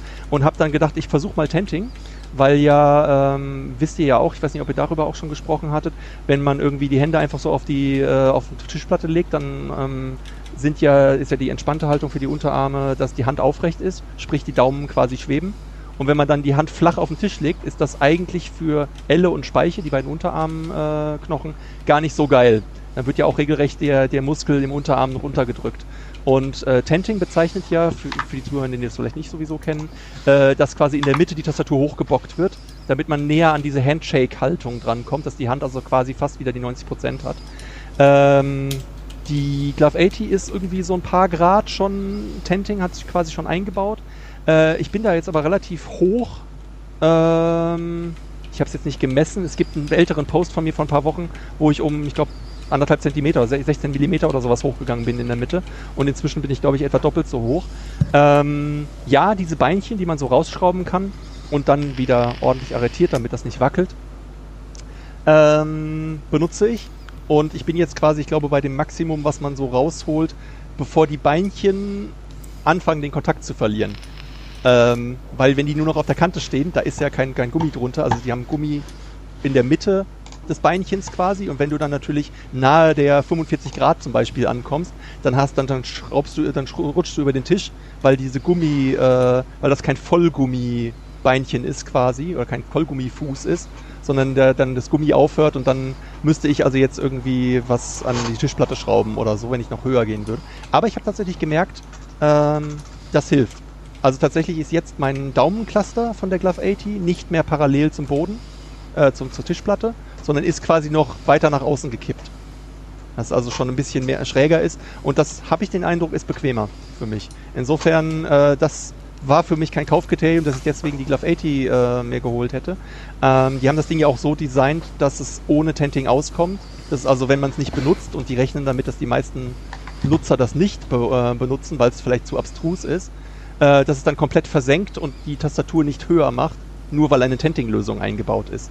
Ich glaube, das ist wohl auch nicht selbstverständlich. Ich habe mich mit der Advantage 360, dem großen Konkurrenten sozusagen, der ja nahezu zeitgleich rauskam, äh, nicht ausführlich beschäftigt, aber es wirkt auf mich auf Fotos so, dass deren Tenting-Lösung etwas ist, was so eine Art Unterkonstruktion ist, die das ganze Ding nochmal hochbockt. Ist das, ist das einfach im Preis mit drin? Ist das eine Zusatzoption gewesen? Zum einen und die andere Frage direkt dahinterher geschoben. Ähm, rutscht die Tastatur auf dem Tisch? Sind da Gumminoppen drunter? Da sind Gumminupsis drunter. Äh, das sind so, ist, ähm, die haben auch äh, jeden, je, für jeden Fuß gibt es nochmal einen weiteren Fuß, der dann in so ein Tütchen mitkommt, äh, wo du auch die äh, Schraub äh, Threaded Rods, ich weiß nicht wie das heißt, Schraubstifte vielleicht, ähm, selber reinmachen kannst und dann halt ähm, von 3M, von diesem, von diesem Materialhersteller, gibt es dann eben so, so ein Briefchen, wo eben diese Füße dran sind, die du dann halt selber draufklebst. Ähm, diese Zusatzfüße sind dafür da, dass du zum Beispiel mit längerem, dass du längere Schrauben äh, benutzen kannst, um höhere Winkel zu erreichen. Musste ich jetzt auch tatsächlich dafür, äh, weil die eingebauten Beinchen Klar, wenn sie sich komplett drin versenken lassen, dann können sie nicht beliebig lang werden. Es gibt aber ein paar längere Schrauben, die dabei sind und damit kann man sich dann zum Beispiel irgendwie so eine Montage machen. Ähm, und ähm, ja, diese Gummi, ähm, äh, Gummifüßchen Beklebedinger quasi äh, verhindern ein Rutschen. Sehr, sehr gut sogar, finde ich. Ähm, und das ganze Tenting-System ist eingebaut. Das ist noch nicht mal für Kickstarter, wo sie, Achtung, 48 Varianten hatten von diesem Produkt. Die, die, äh, die, die, wie heißt das, die, die Fabrik, Factory, äh, ist wahnsinnig geworden und hasst die, hasste diese Herstellung von Batch 1, weil 48 SKUs, also 48 verschiedene Produkte zu verwalten im Zusammenbau, was alles in das Päckchen muss sozusagen, ist wohl die Hölle, was Fehleranfälligkeit und Qualitätskontrolle irgendwie angeht, erhöht, erhöht die Kosten. Ähm, kleiner, kleiner Randausflug dazu. Bei Batch 2 gibt es acht Varianten von dieser Tastatur. Die haben das also radikal eingedampft. Und obwohl sie 48 Varianten hatten, war Tenting einfach drin. Weil sie gesagt haben, das ist für Ergonomie wichtig. Ähm, ich habe das kürzlich auch irgendwie zitiert äh, auf, auf Mastodon, ähm, verlinke ich vielleicht auch noch gleich. Äh, da hatte, hatten sie dann gepostet von wegen, ja, anders als manch anderer Hersteller sind folgende Sachen bei uns eingebaut. Und zwar aus der Überlegung, du brauchst Tenting, äh, es muss portabel sein für die Ergonomie, ähm, also gibt es das bei uns nicht extra. Was extra kostet, sind eben zum Beispiel deutsche Tastenkappen als Ergänzungsset, die aber dann zusammengelegt sind mit den britischen und den dänischen und den norwegischen in einem großen Set. Ähm, was extra kostet, wäre das Montageequipment für, ich will das auf ein Stativ bauen oder ich will das an diese Magic Arms heißen diese Dinger, ähm, die man so dreifach verstellen kann und irgendwo anbringen kann oder so. Das kostet extra. Ähm, aber das Tenting ist eingebaut. Und ich finde, es funktioniert gut. Ähm, ich komme damit nicht auf 45 Grad. Dafür müsste ich mir dann irgendwas überlegen, was dann nicht wegrutscht. Weil, ne, wie gesagt, wenn du einen harten Fuß nimmst, der 45 Grad Winkel auf deiner Tischkante ist, wenn du kein Gummi rundrum hättest, das regelrecht kugelförmig ist, ja, dann rutscht der halt. Da gibt es Flüssiggummi, kann man bei Amazon klicken. Äh, Fuka hat mhm. das irgendwie mal irgendwann aufgetrieben, irgendwie fünfmal gedippt und trocknen lassen. Äh, wirkt dort Wunder, äh, kann man nicht mehr von ja. der Platte verschieben. An der Stelle nochmal fett, fetten Dank für Jo, dass er auch die ganzen Links, äh, von denen Jens hier die ganze Zeit irgendwie gesprochen hat, auch schön fleißig mitgepostet hat. Die landen Super. natürlich alle in den Show Notes. Ja, auf jeden Fall. Vielen, ja. vielen Dank. Genau, ich bin ja mit Reden beschäftigt und kann dann schlecht irgendwie dabei noch was raussuchen. Ich habe die ganzen Links auch nicht griffbereit. Also ich habe mir mal vorgenommen, mich mal ein halbes Stündchen, Stündchen vor, äh, hinzusetzen und Sachen vorzubereiten und griffbereit zu haben, wenn ich dann Dinge erzähle. Aber ähm, genau. ähm, ja, also das Tenting äh, finde ich extrem geil. Ich mag die Flexibilität. Ich habe erst, äh, während ich mich längst für Glove 80 entschieden hatte, also während Glove 80 Kampagne ja schon abgeschlossen war auf Kickstarter, kam, glaube ich, erst die Ankündigung von, von Kinesis für die 360 Advantage. Advantage 360, so. Äh, und die haben ja auch Tenting drin und zwar in drei Stufen. Und äh, wenn man jetzt will, könnte man überlegen, ja, wie genau kannst du messen? Naja, eigentlich sind es unendlich Stufen. Also äh, Feineinstellungen würde Glove 80 gewinnen, aber es fühlt sich halt nicht schwer an, dieses ganze Keyboard. Und es gab schon einzelne Leute, es gab einen Reviewer, ein gewisser Ben Frayne, der das, die Tastatur mag und auch sagt und auch, auch ergonomisch für überlegen hält, aber sagt, irgendwie ist die so ein Leichtgewicht, er hat da so die Assoziation, dass das jetzt nicht hochwertig sich anfühlt. Vielleicht weil es auch so leicht ist. Ähm, es ist also sehr, sehr subjektiv, das Ganze. Äh, wahrscheinlich ist weder Glove 80 noch die 360 äh, für jeden gut geeignet. Äh, oder für jeden geeignet, quasi ist halt Geschmackssache letztlich. Aber ich bin eigentlich sehr froh, weil ich äh, eine Tastatur habe. Ich wollte ja eigentlich nur eine Split haben. Und bessere Ergonomie, was die Finger angeht, weil es gewisse Dinge bei der Kinesis gibt, die regelrecht unbequemer sind als auf einer normalen Tastatur. Kann ich wann anders mal erzählen, von wegen Stichwort Fußpedal, ähm, das ich mir dann geholt habe. Ähm, ich wollte also was Bequemeres haben und ich habe dann eine Tastatur bekommen, die regelrecht flexibel ist und die ich auf Weisen noch customizen kann, von denen ich damals noch nicht mal wusste, ob ich sie vielleicht haben wollte. Und das Tenting genieße ich jetzt so die letzten zwei, drei Wochen schon sehr. Ähm, und die Tatsache, dass ich es mir vielleicht wirklich irgendwann an den äh, mit so einem Quick Release ähm, dass man dann so einen, einen Hebel umlegt und es wie bei einer Kamerastativ das einfach abzieht, ähm, dass ich das irgendwann auch einbaue und benutze die Möglichkeit zu haben, finde ich eigentlich ganz charmant, weil, wie, wie, ich schon bei der Kinesis sagte, das ist ja eine Investition für eine Weile. Mhm. Man wirft ja nicht nach zwei, Tag, äh, zwei Jahren diese Tastatur weg und kauft sich eine andere. Das heißt, alles, was diese Tastatur flexibler an andere Einsatzzwecke anpassbar macht, ist dann eine coole Sache. Und deswegen mag ich das Tenting. Ink, du hattest aber gesagt, du hast zwei Fragen. Ich glaube, das war nur eine. Nee, das war äh, erstens das Gummi und zweitens das Tenting. Das ah, war schon okay. äh, in, in, einer Frage formuliert quasi, ja. Okay. RGB haben wir zum Beispiel gar nicht besprochen. Ähm, Braucht man ja auch nicht. Weiß ich nicht. ja, das ist ganz lustig. Ähm, das war, das war noch so, so, so ein Fun-Fact, den ich rausgeben äh, äh wollte, weil das in, auf der Webseite beispielsweise nicht äh, beschrieben wird. Äh, warum macht man, warum haben die beiden Designer, Steven und Chris, äh, RGB ähm, gemacht? Nicht, weil sie irgendwas mit Gaming zu tun haben würden, also man kann auf dieser Tastatur gamen, aber ähm, das haben sie deswegen gemacht, weil wenn ihr euch diese Tastatur mal anschaut, wo würdet ihr denn da bitte jetzt LEDs platzieren? Achso, ich muss gleich noch was zu den Handballenauflagen sagen. Ähm, wo würdet ihr denn bitte LEDs platzieren? Diese Tastatur hat ja quasi keinen Platz um die Tasten drumherum. Und deswegen Also haben wir sie haben dann gesagt, Wir haben das am Anfang halt wirklich dazu benutzt, um irgendwie zu kapieren, auf welchen Layern wir gerade sind. Jetzt brauchst du bei Glove 80 nicht ganz so viele Layer. Sie haben einen Standard-Layer beispielsweise, der äh, äh, auch einen numerischen Tastenblock äh, emuliert äh, und noch ein paar andere Sachen macht. Aber ähm, nee, sie haben das tatsächlich gemacht, um äh, überhaupt äh, Scroll-Log, Num-Log und Caps-Log anzeigen zu können irgendwo. Ähm, die erste, der erste Plan in der Kickstarter-Kampagne war, dass die Standard-Edition nur 18 LEDs haben würde in der linken Hand. Und dann hatten sie vor, den Batteriestatus als regelrechten Balken darzustellen. Äh, und dann kam es über Umwege sozusagen letztendlich dazu, dass die Standard-Edition von der Kickstarter dann letztendlich die ganze linke Hälfte als ähm, RGB-LEDs hat. Äh, und die Gaming Edition hatte dann 40 Dollar Aufpreis oder so, die dann auch die rechte Hälfte RGB hat. Äh, und um die Anzahl der Produkte in der, in der Fabrik runterzukriegen, sind sie inzwischen so weit, dass also Batch 2 und 3, das heißt diejenigen, die jetzt gerade gebaut werden und die man auch reservieren bzw. vorbestellen kann, ähm, die haben einfach immer komplett 80 ähm, RGB-LEDs drunter. Und die Tastatur selbst benutzt nur auf der linken Hälfte eben die Batterieanzeige beispielsweise oder die Anzeige für die vier verschiedenen Bluetooth-Profile, ob da was gekoppelt ist, was jetzt gerade verbunden ist oder nicht verbunden ist, ob USB verbunden ist, ob es ein Fallback ist äh, zwischen, weil ein USB-Gerät jetzt angestöpselt ist und das Bluetooth nicht in der Nähe oder andersrum äh, und solche Statusgeschichten quasi werden dafür dafür werden diese LEDs benutzt. Aber ich kann da auch die, die tolle Lightshow äh, irgendwie einschalten. äh, habe ich für ein Foto auch gemacht, als ich dann also stolz diese Tastatur aber mir aufgebaut habe. Äh, und da dachte so, ich muss die mal präsentieren. Jetzt brauche ich natürlich, dann muss ich natürlich auch Bling Bling machen.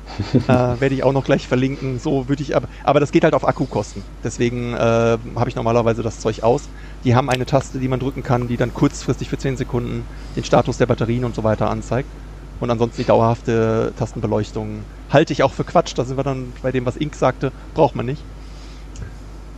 Aber ich denke, es gibt Menschen, die so auf sowas stehen und äh, dann ist es ja gar nicht schlecht, wenn man den Markt auch noch mitnehmen kann, quasi. Genau. Äh, du hast ganz wichtig, äh, ähm, Handballenauflage. Ähm, es gibt für viele Tastaturen ja so ein, äh, eine, wie nennt sich das? Handgelenkauflage. Das heißt Palm also, ne, wo wirklich das äh, Wrist, genau, Wrist Rest. Ähm, und was es bei Glove 80 gibt, ist kein Wrist Rest, sondern ein Palm Rest. Das heißt, da ist quasi der untere Teil eurer ähm, des Handballens, also da, wo der Daumen quasi anfängt, der Teil liegt auf. Wenn man sehr, sehr kleine Hände hat, kommt vielleicht noch ein Teil der, des Handgelenks mit drauf. Aber tatsächlich ist diese Handballenauflage ultra bequem. Äh, ich habe nie auf der Kinesis irgendwelche äh, Pads draufgeklebt beispielsweise. Und bei diesen Wrist Rests muss man auch sehr vorsichtig sein, weil die ja den Blutfluss auch teilweise abdrücken. Aber die Handballenauflage ist, äh, die haben die auch x-fach getuned. Die haben auch schon festgestellt, dass sie Dinge in den Tastenanordnungen äh, verändert haben und plötzlich die Wrist Rest nicht mehr funktioniert hat, weil sich die alles verschoben hat. Sie haben auch festgestellt, dass menschliche Hände offenbar äh, Unterschiede von 0,1 Millimeter in der Tastenpositionierung erfühlen. Im Sinne von, ich kann dir nicht sagen was, aber irgendwie ist es jetzt unbequemer geworden durch den neuesten AB-Test. Ähm, und diese Handballenauflage kann man abnehmen. Also erstens ist sie inklusive. Zweitens kann man sie einfach abschrauben. Da sind so Schrauben dran, die du mit den Fingern irgendwie drehen kannst, so Thumb, Thumb Screws. Ähm, das heißt, du hast die ruckzuck draußen oder äh, ah ja, Jo hat die äh, hat meinen Post schon gefunden, Dankeschön. ähm, das heißt, du kannst die Handballenauflage abmontieren. Äh, es gibt ein Video-Review von diesem besagten Chinesen, der auch ohne das Ding macht und der hat irgendwelche Handtücher auf seinem Schreibtisch ausgebreitet, weil er sowieso das so mag. Ähm, aber ähm, diese Tastatur ist so vom, vom ergonomischen Design so gebaut, dass sie mit Handballenauflage in Anführungszeichen am besten funktioniert, aber Geschmäcker sind verschieden und wer will, kann sie dann halt ab, abnehmen. Ähm, ich finde sie sehr bequem. Also ich habe nicht das Gefühl, dass das irgendwie schädlich wäre. Die haben auch durch, also bei der Kinesis musste ich immer mal wieder die Hand bewegen. Während ich bei der Glove 80 quasi fast nie meine Handballen, ähm, meine Handballen abheben und woanders hin bewegen muss. Und bei einer normalen Tastatur heißt es ja auch immer, man soll so schweben, weil es sonst un, äh, äh, ungesund wird quasi. Und Glove 80 ist so gebaut, also da waren jetzt keine Mediziner beteiligt, aber ist trotzdem so gebaut über diese Tests, dass es nicht unbequem oder schmerzhaft wird, wenn du deine Handballen nicht bewegst. Und deswegen empfehlen sie das halt auch.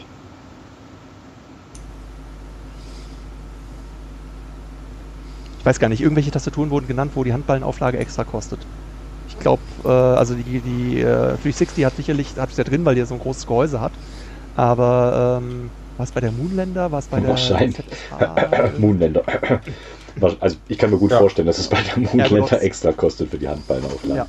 Genau, die alte Ergodox Easy auch. Hm. Sch- Spreche aus leidlicher Erfahrung. Oh, okay.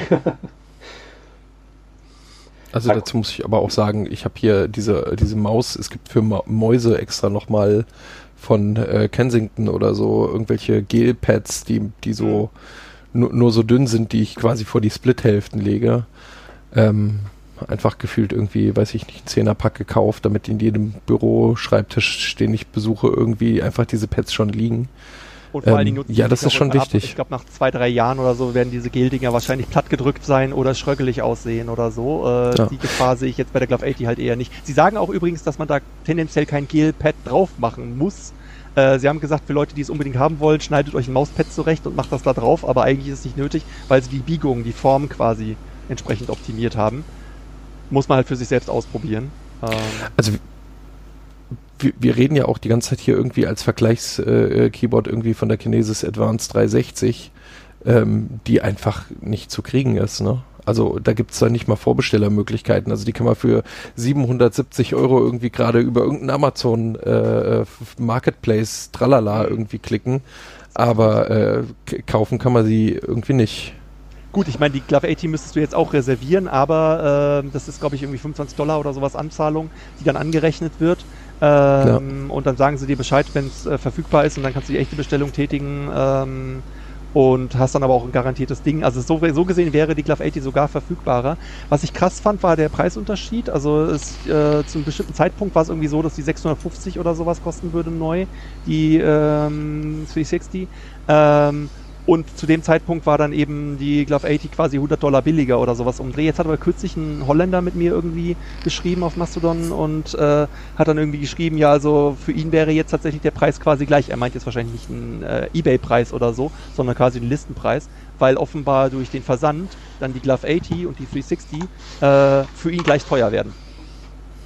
Und dann ist es quasi nur noch eine Frage von, habe ich ihm glaube ich dann auch geschrieben, von okay, äh, was man halt für ein, für ein Produkt sucht, beziehungsweise was für einen bequemer ist. Blöd ist halt, dass du weder die 360 noch die Glove 80 in irgendwelchen Läden ausprobieren kannst. Also ich glaube, aus Das Deutschland ist halt- kommen irgendwie 20, 20, 40 Bäcker oder so, die meisten aus denen aus der Ecke Berlin. Wenn du jetzt also dort lebst, findest du vielleicht einen, der, der deine Tastatur mal kurz unter die Finger hält, aber ansonsten weißt du halt nicht, Hm. wie die Glove 80 für dich ist. Ja, das ist Oder die halt das 360. grundsätzliche Problem. Genau. Das ist das grundsätzliche Problem, dass man. N- Ja, Hm, fang jetzt nicht damit an. genau. Wir diskutieren da schon drüber. ähm, ja, das ist, das ist. äh, ich sag nur Uber Keeps.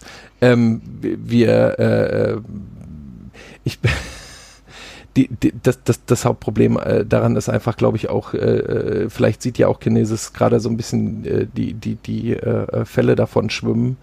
Ähm, da gibt es jetzt einfach einen Konkurrenten auf dem Markt und wenn ich mir jetzt überlege, dass da irgendwelche Tech-Blogs oder dergleichen äh, darüber disku äh, äh, ähm, na, äh, irgendwelche Blogbeiträge schreiben, welche Keyboards äh, denn jetzt gerade irgendwie auf dem Markt verfügbar sind und was die Ergonomie erhöht und da mal irgendwie, sag ich mal, irgendein Hipster-Blogpost schreibt, ähm, dann äh, ist der Preisfaktor natürlich auch durchaus entscheidend. Und äh, wenn dann eine Kinesis Advanced 360 dasteht und irgendwie, weiß ich nicht, fast 400 Dollar mehr kostet als irgendwie eine Glove 80, dann glaube ich schon, dass da dann einfach Leute auch eher sagen, okay, dann gebe ich der Glove 80 mal irgendwie eine Chance.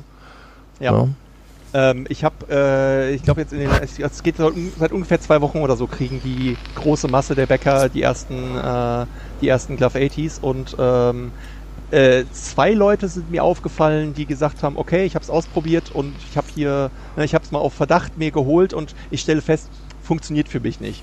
Aber da, dagegen sind dann so 20, 30 Leute oder so, die gesagt haben, boah, super und voll geil und so weiter. Aber was sie jetzt tatsächlich gemacht haben, ist ein Glove 80 äh, Buy and Sell äh, Kanal aufgemacht in dem Discord. Das heißt, es ist jetzt Hm. quasi schon der erste Aftermarket dafür aufgemacht, dass die Leute sagen, hey Leute, kontaktiert mich, ich werde die verkaufen.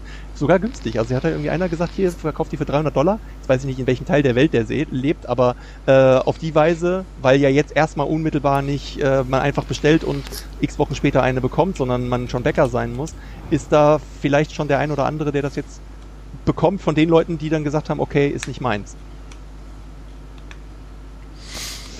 Also ja, in der, in, ja. in, in der Tat haben Fuka und ich äh, vor zwei oder drei Wochen zusammengesessen und äh, einen Lieferboten mit einem riesigen äh, Rucksack gesehen äh, und wir haben noch darüber gescherzt, dass es ja praktisch wäre, diesen Rucksack zu besitzen, damit wir alle Keyboards auf die Mechanicon schleppen können und daraus entstand dann halt wirklich die Idee, vielleicht einfach ja, ein Marketplace aufzumachen, dass sich Leute die Keyboards leihen können, einfach mal für einen Monat, um sie mal auszuprobieren. Weil selbst die Einstiegshürde von dem günstigsten Keyboard irgendwie 60, 70 Dollar mit Ja. Kack-Switches und Kack-Keycaps ist. Und äh, auch jetzt das äh, Chaos macht Schule Projekt, was äh, Fuka und ich gerade hochziehen mit äh, Bau dir mal eine Plate für äh, 25 bis 30 Euro äh, als Lötworkshop äh, anzubieten das eskaliert halt auch un unsagbar schnell. Ja. Ähm, ja, mal gucken. Ich befürchte, da machen wir wirklich was. Äh, Logos und Webseite und so ein Zeugs ist schon, schon alles in der Mache, aber. Spoiler-Alarm, Hust.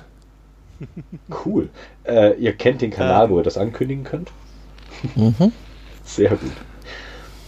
Äh, zum Thema äh, Ausprobieren äh, und so weiter ist auch noch, ähm, das ist tatsächlich ein wichtiger Punkt. Als ich 2008 mich also entschied, äh, mir so eine Kinesis zu holen, äh, ich habe Programmierer in meinem Umfeld, ja Arbeitskollegen, Freunde und so weiter, äh, alles, alles ziemlich nerdig. Ihr müsst nicht denken, dass da irgendeiner was mit äh, damals mit mechanischen Tastaturen im Allgemeinen zu tun hatte, aber insbesondere niemand war äh, auf diesen Ergo-Trip so, ähm, nicht Ego-Trip, sondern Ergo-Trip, äh, so wie ich. Das heißt also, ich kannte niemanden, der eine Kinesis hatte. Ich bin also quasi völlig ins kalte Wasser und habe gesagt, es liest sich gut, ich glaube, das ist gut für mich, ich probiere es jetzt einfach mal und habe einfach gesagt, ich hau diese 350 Euro, Dollar, whatever, dafür raus. Hab damit also ein Wagnis eingegangen, sozusagen, so wie jetzt ne, manche bei, bei Glove 80 sagen, okay, hat sich rausgestellt, doch nichts für mich. Ähm, und in den 15 Jahren, die ich also diese, Tastatur an der Arbeit hatte, jedes Mal, wenn neue Mitarbeiter irgendwie eingestellt wurden, äh, bei Kunden, wo ich dann saß, oder in meinem eigenen Unternehmen oder im Mutterunternehmen und so weiter, ähm, sind dann die, die Mitarbeiter regelrecht äh, von, von der HR-Abteilung irgendwie auch bei mir vorbeigeführt worden, von wegen hier, das wollten wir euch zeigen, guck mal den Typen da mit seiner seltsamen Tastatur an. Also die zieht Blicke auf sich, aber es ist nicht so, als wenn irgendeiner von den Programmierern in meinem Umfeld gesagt hätte, das will ich mal probieren oder okay, sowas hole ich mir auch. Das heißt, entweder haben die alle Glück, dass sie kein Problem mit ihren Handgelenken oder ähnlichen äh, Geschichten haben, oder sie haben kein Problembewusstsein, oder sie haben keine Lust, sich damit zu beschäftigen. Einem habe ich mal meine Kinesis für, ich glaube, zwei Wochen geliehen, einem Kumpel. Ähm, ich weiß nicht mehr, was der für ein Problem damit hatte. Er hat gesagt, es war dann doch nichts für ihn. Der hat tatsächlich massive Schwierigkeiten mit seinen Unterarmen. Ähm, und äh, da hat halt der, der die äh, Option irgendwie gesehen. Aber für ihn war die dann halt auch nichts. Aber die Tatsache, dass er sich sie leihen konnte bei mir, statt sich für 350 Dollar was zu bestellen auf den Verdacht hin, so wie ich es gemacht habe, ist enorm viel wert. Also ich habe meine Kinesis immer noch. Ich habe erstmal nicht vor, sie zu verkaufen. Ähm, aber ne, wenn in meinem Freundeskreis irgendwie jemand sagt, boah, ich habe Schmerzen beim Tippen oder irgendwie sowas umdreh, dann äh, halte ich dem auf jeden Fall mal eine Glove 80 und eine Kinesis zum Vergleich unter die, äh, unter die Hände. Und das wäre total gut, wenn man äh, irgendwie auf so einer Mechanicon oder so Tastaturen zum mal fühlen, ihr habt das be bezüglich der Switches, glaube ich, in der ersten Sendung auch gesagt, äh, dass das mal wichtig ist. Und das ist natürlich noch viel wichtiger bei Bauformen, gerade bei sowas Abstrusem oder Ungewöhnlichen wie diesen gebogenen Keyboards, weil man sich da halt nichts drunter vorstellen kann. Man kann ja noch nicht mal Papier ausdrucken. Ne? Es gibt, ich kennt ihr das wahrscheinlich, diesen, diesen Layout-Vergleichsding, wo du so eine Webseite, wo du dann irgendwie sagen kannst, ich will mir eine Korn oder Mhm. eine äh, Moonlander, wie, wie sieht die denn aus? Ja, die sind flach. Da kann man dir also so ein Drahtgittermodell oder so, so, so ein Ding, so ein Papiermodell, kannst du dir ausdrucken, wie würde sich die denn anfühlen? Ja, wenn du jetzt nicht extrem krass in Origami dran bist, schaffst du das für die Glove 80 einfach nicht. Deswegen hatte der Designer, als ich das dann vorschlug mit, hey, lade da doch ein, äh, so ein Bild von der Glove 80, also so ein, so ein Drahtmodell sozusagen, von oben aber von der Glove 80 dahin, meinte er, das ist Quatsch, weil wenn du dir das ausdruckst, dann hast du ein DIN A4-Blatt vor dir, wo die Tasten kleiner werden, um anzudeuten, dass sie eigentlich hoch sind. Das ist keine realistische Aussage. Es ist, taugt allenfalls für einen Größenvergleich, sozusagen. Insofern kannst du dir das Ja. halt nicht vorstellen und musst es anfassen. Und äh, ich bin tatsächlich mit einem in, in der Glove 80 Community mit einem in Kontakt, äh, der einigermaßen in meiner Nähe wohnt und der hat gesagt, also wenn du in meine Stadt kommst, ich würde mich gern mit dir in einen Café treffen und dir mal die Glove 80 irgendwie in die Hand geben, dann kannst du es ausprobieren. Ähm, da werde ich jetzt kein Geld für nehmen, weil ihr sagtet irgendwie Geschäftsmodell, aber was auch zu zeitaufwendig ist und ich glaube, da werden nicht die Leute durch die halbe Republik fahren, um eine Glove 80 auszuprobieren. Aber ja, wer weiß, vielleicht verteilt es sich irgendwie so. Ich glaube, es sind irgendwie 40 Bäcker oder irgendwie sowas umdreh aus Deutschland. Ähm, vielleicht äh, wird dann so ein bisschen auch Medien äh, irgendwie dafür sorgen, dass das dann mehr, mehr und mehr gibt, sodass man dann in, im Radius äh, Leute hat, die äh, einem mal so ein Ding zeigen könnten. Ich fände es cool, weil ich habe das Gefühl, da ist enorm viel Potenzial für irgendwie die sozusagen Volksgesundheit, äh, also von, von IT-Arbeitern, Programmierern, äh, Journalisten und was nicht alles, die viel schreiben. Ganz klar. Davon mal abgesehen empfiehlt sich an der Stelle, glaube ich, einfach mal in den, in den nächstgelegenen Hackerspace irgendwie mal reinzulaufen und auch einfach keine Scheu haben, zu haben, mal Leute zu fragen, wie ihr, ihre Erfahrungen damit sind. Ähm, weil in der Regel erzählen Leute gerne über Keyboards. Was? Kann ich mir nicht vorstellen. Würde ich nie machen. ja, ich glaube, man muss sie nur fragen, dann erzählen die da ganz gerne. Das stimmt natürlich, ja. Das mit dem Ausprobieren ist immer so eine, so eine Geschichte, ganz klar. Aber ja, klar, ja. so Meetups sind, denke ich, auch echt gut. Kann ich mir vorstellen. Die gibt es ja mittlerweile wirklich in jeder größeren Stadt eigentlich. Also ich habe es mitbekommen, so Bodensee-Region, Stuttgart hat es auf jeden Fall, was Berlin, glaube ich, mittlerweile sogar wöchentlich in der Seabase. Wenn ich es nicht wow. ganz falsch, oder alle zwei Wochen 14-tägig, sowas. Das ist schon ziemlich abgefahren, hätte ich auch gern. ähm, klar, die Mechanicon jedes Jahr. Die größte an sich, so europaweit. Ja, und sonst jede Menge kleine Meetups gibt es mit Sicherheit auch. Und da wird sich, denke ich, doch der ein oder andere von den, von den 40 Leuten da irgendwo in der Nähe aufhalten. Klar. Es ist halt immer so die Frage, man muss halt den Leuten auch sagen, dass es so Meetups gibt zum Beispiel. Ähm, mhm. Neulich wieder mit jemandem geredet, der gar nicht wusste, dass es sowas gibt. Dass man noch andere treffen kann, die genauso bekloppt sind wie man selber. Was? Es gibt da eine Szene? Ja, ich bin doch nicht allein. Ja, ja. genau. Nee, klar, das ja, also ich, ich fühle mich allein, was, was, die, was die gebogene Tastaturen angeht, weil mir so ne, noch keiner begegnet ist. Einer in, bei, auf Discord bei Glove 80 hat irgendwie geschrieben, er würde im Slack-Kanal ähm, in seiner Firma irgendwie äh, fröhlich Werbung machen und ich denke mir so, Wahnsinn, der kennt Menschen, die sich dafür interessieren. ja, ist mir halt nicht begegnet. Sehr cool. Ja. Ja. Ja, es ist halt. Nee, es ist einfach ein tolles Hobby. Und es gehört verbreitet. Und dementsprechend hat es auch wunderschöne Ausformungen und Ausprägungen, die halt jedes Mal immer spannender werden. Das ist schon, schon cool. Schon cool. Ich lasse mich irgendwann mal von euch beraten äh, für Switches, wenn ich dann soweit bin, sage so, ich brauche jetzt was anderes, was nicht irgendwie wie die roten äh, noch irgendwie nachhalt oder so. Ja, dann zeig mir dir mal gute Switches. müssen halt Schock genau. sein, ne? Das, Frage, äh, Frage drei Nerds, kriege fünf Meinungen. ja. ja, aber auch die, auch die Choc, ähm, ich habe jetzt die Burnt Orange heißen die, glaube ich. Ihr habt ja in den, oder du hast die, glaube ich, in der Charybdis drin, oder? Sun, Sunset heißen sie, glaube ich, oder? Ah, nee, Burnt Orange gibt es auch, richtig. Genau, die ja, Burnt ja. Orange sind, glaube ich, separate. Ähm, mitgeordert ja. für die Korn und die sind ja abgefahren cool. Die sind, die sind richtig, richtig nett. Hm. Aber ja, das, das, das können wir dann irgendwann mal quatschen. Leute, zweieinhalb Stunden es ist jetzt bald Mitternacht. Wir bringen das fast zu Ende. Ein was würde ich gerne noch besprechen. Fuka hat sich einen Schalldämpfer für seine Tastatur gebaut. Habe ich das richtig gehört? ich bin interessiert. äh, ja, aber nur fürs Mikro. Ja, aber wie funktioniert das? Erzähl mir davon. Äh, das nennt sich RN Noise. Okay. Äh, beziehungsweise in dem Fall Noise Torch. Das ist so ein äh, KI-trainiertes Dingsy-Bumsy, was ah. sich in deinen Sound-Channel hängt und einfach alles wegfiltert, was nicht Sprache ist. Also ich kann Bei hier Nvidia auch gibt sowas auch. Ein Freund von mir hat das. Ähm, das ist auch ziemlich gut, das, das wegzufiltern, ja.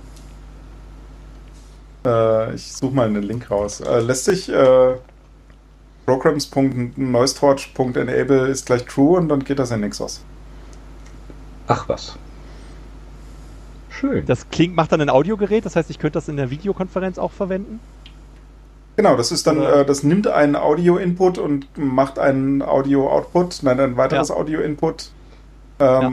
und hängt einfach Impuls-Audio dazwischen und kann dann als Puls-Audio-Mikrofon ausgewählt werden.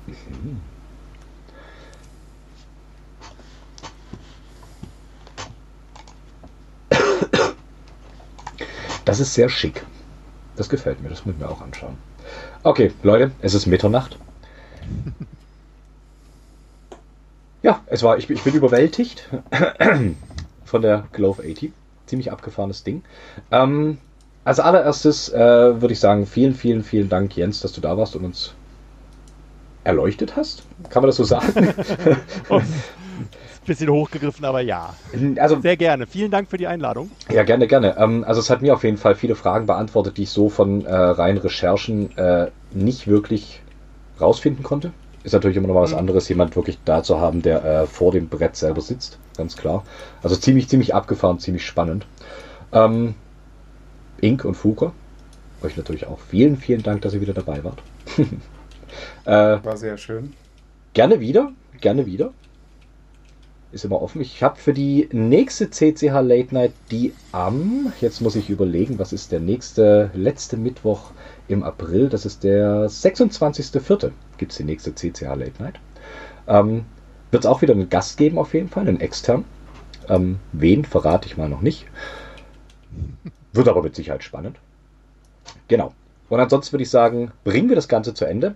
Ich schneide das Ganze hier irgendwann mal noch äh, fertig und das kommt in den normalen Podcast-Feed. Wann genau das sein wird, weiß ich noch nicht. Denn ich habe am Freitag noch eine Aufnahme mit jemandem auch aus der Community. Wird auch spannend. Das gibt es dann am Montag. Also höchstwahrscheinlich habt ihr die Episode mit dem Gast schon gehört, wenn ihr das hier im Feed hört. Zeit. Ein wunderbares Konstrukt. Ähm, ja, ich bedanke mich bei euch. War schön, dass ihr dabei wart. Und ich entlasse euch in den Abend, in die Nacht.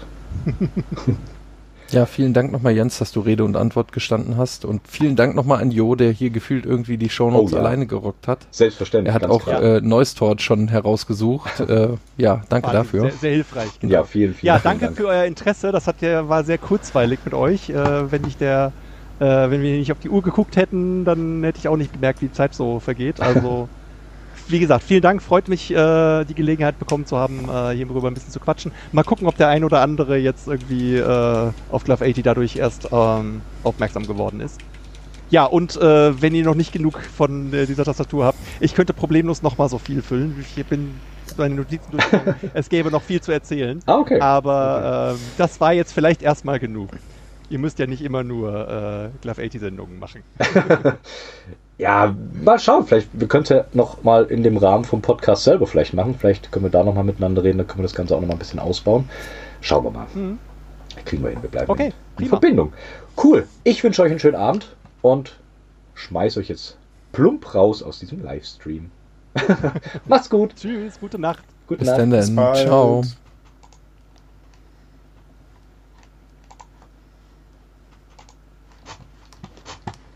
So, hört ihr mich noch? Ja. Ja. Cool. Sehr gut. Jetzt drücken wir hier mal auf Stopp.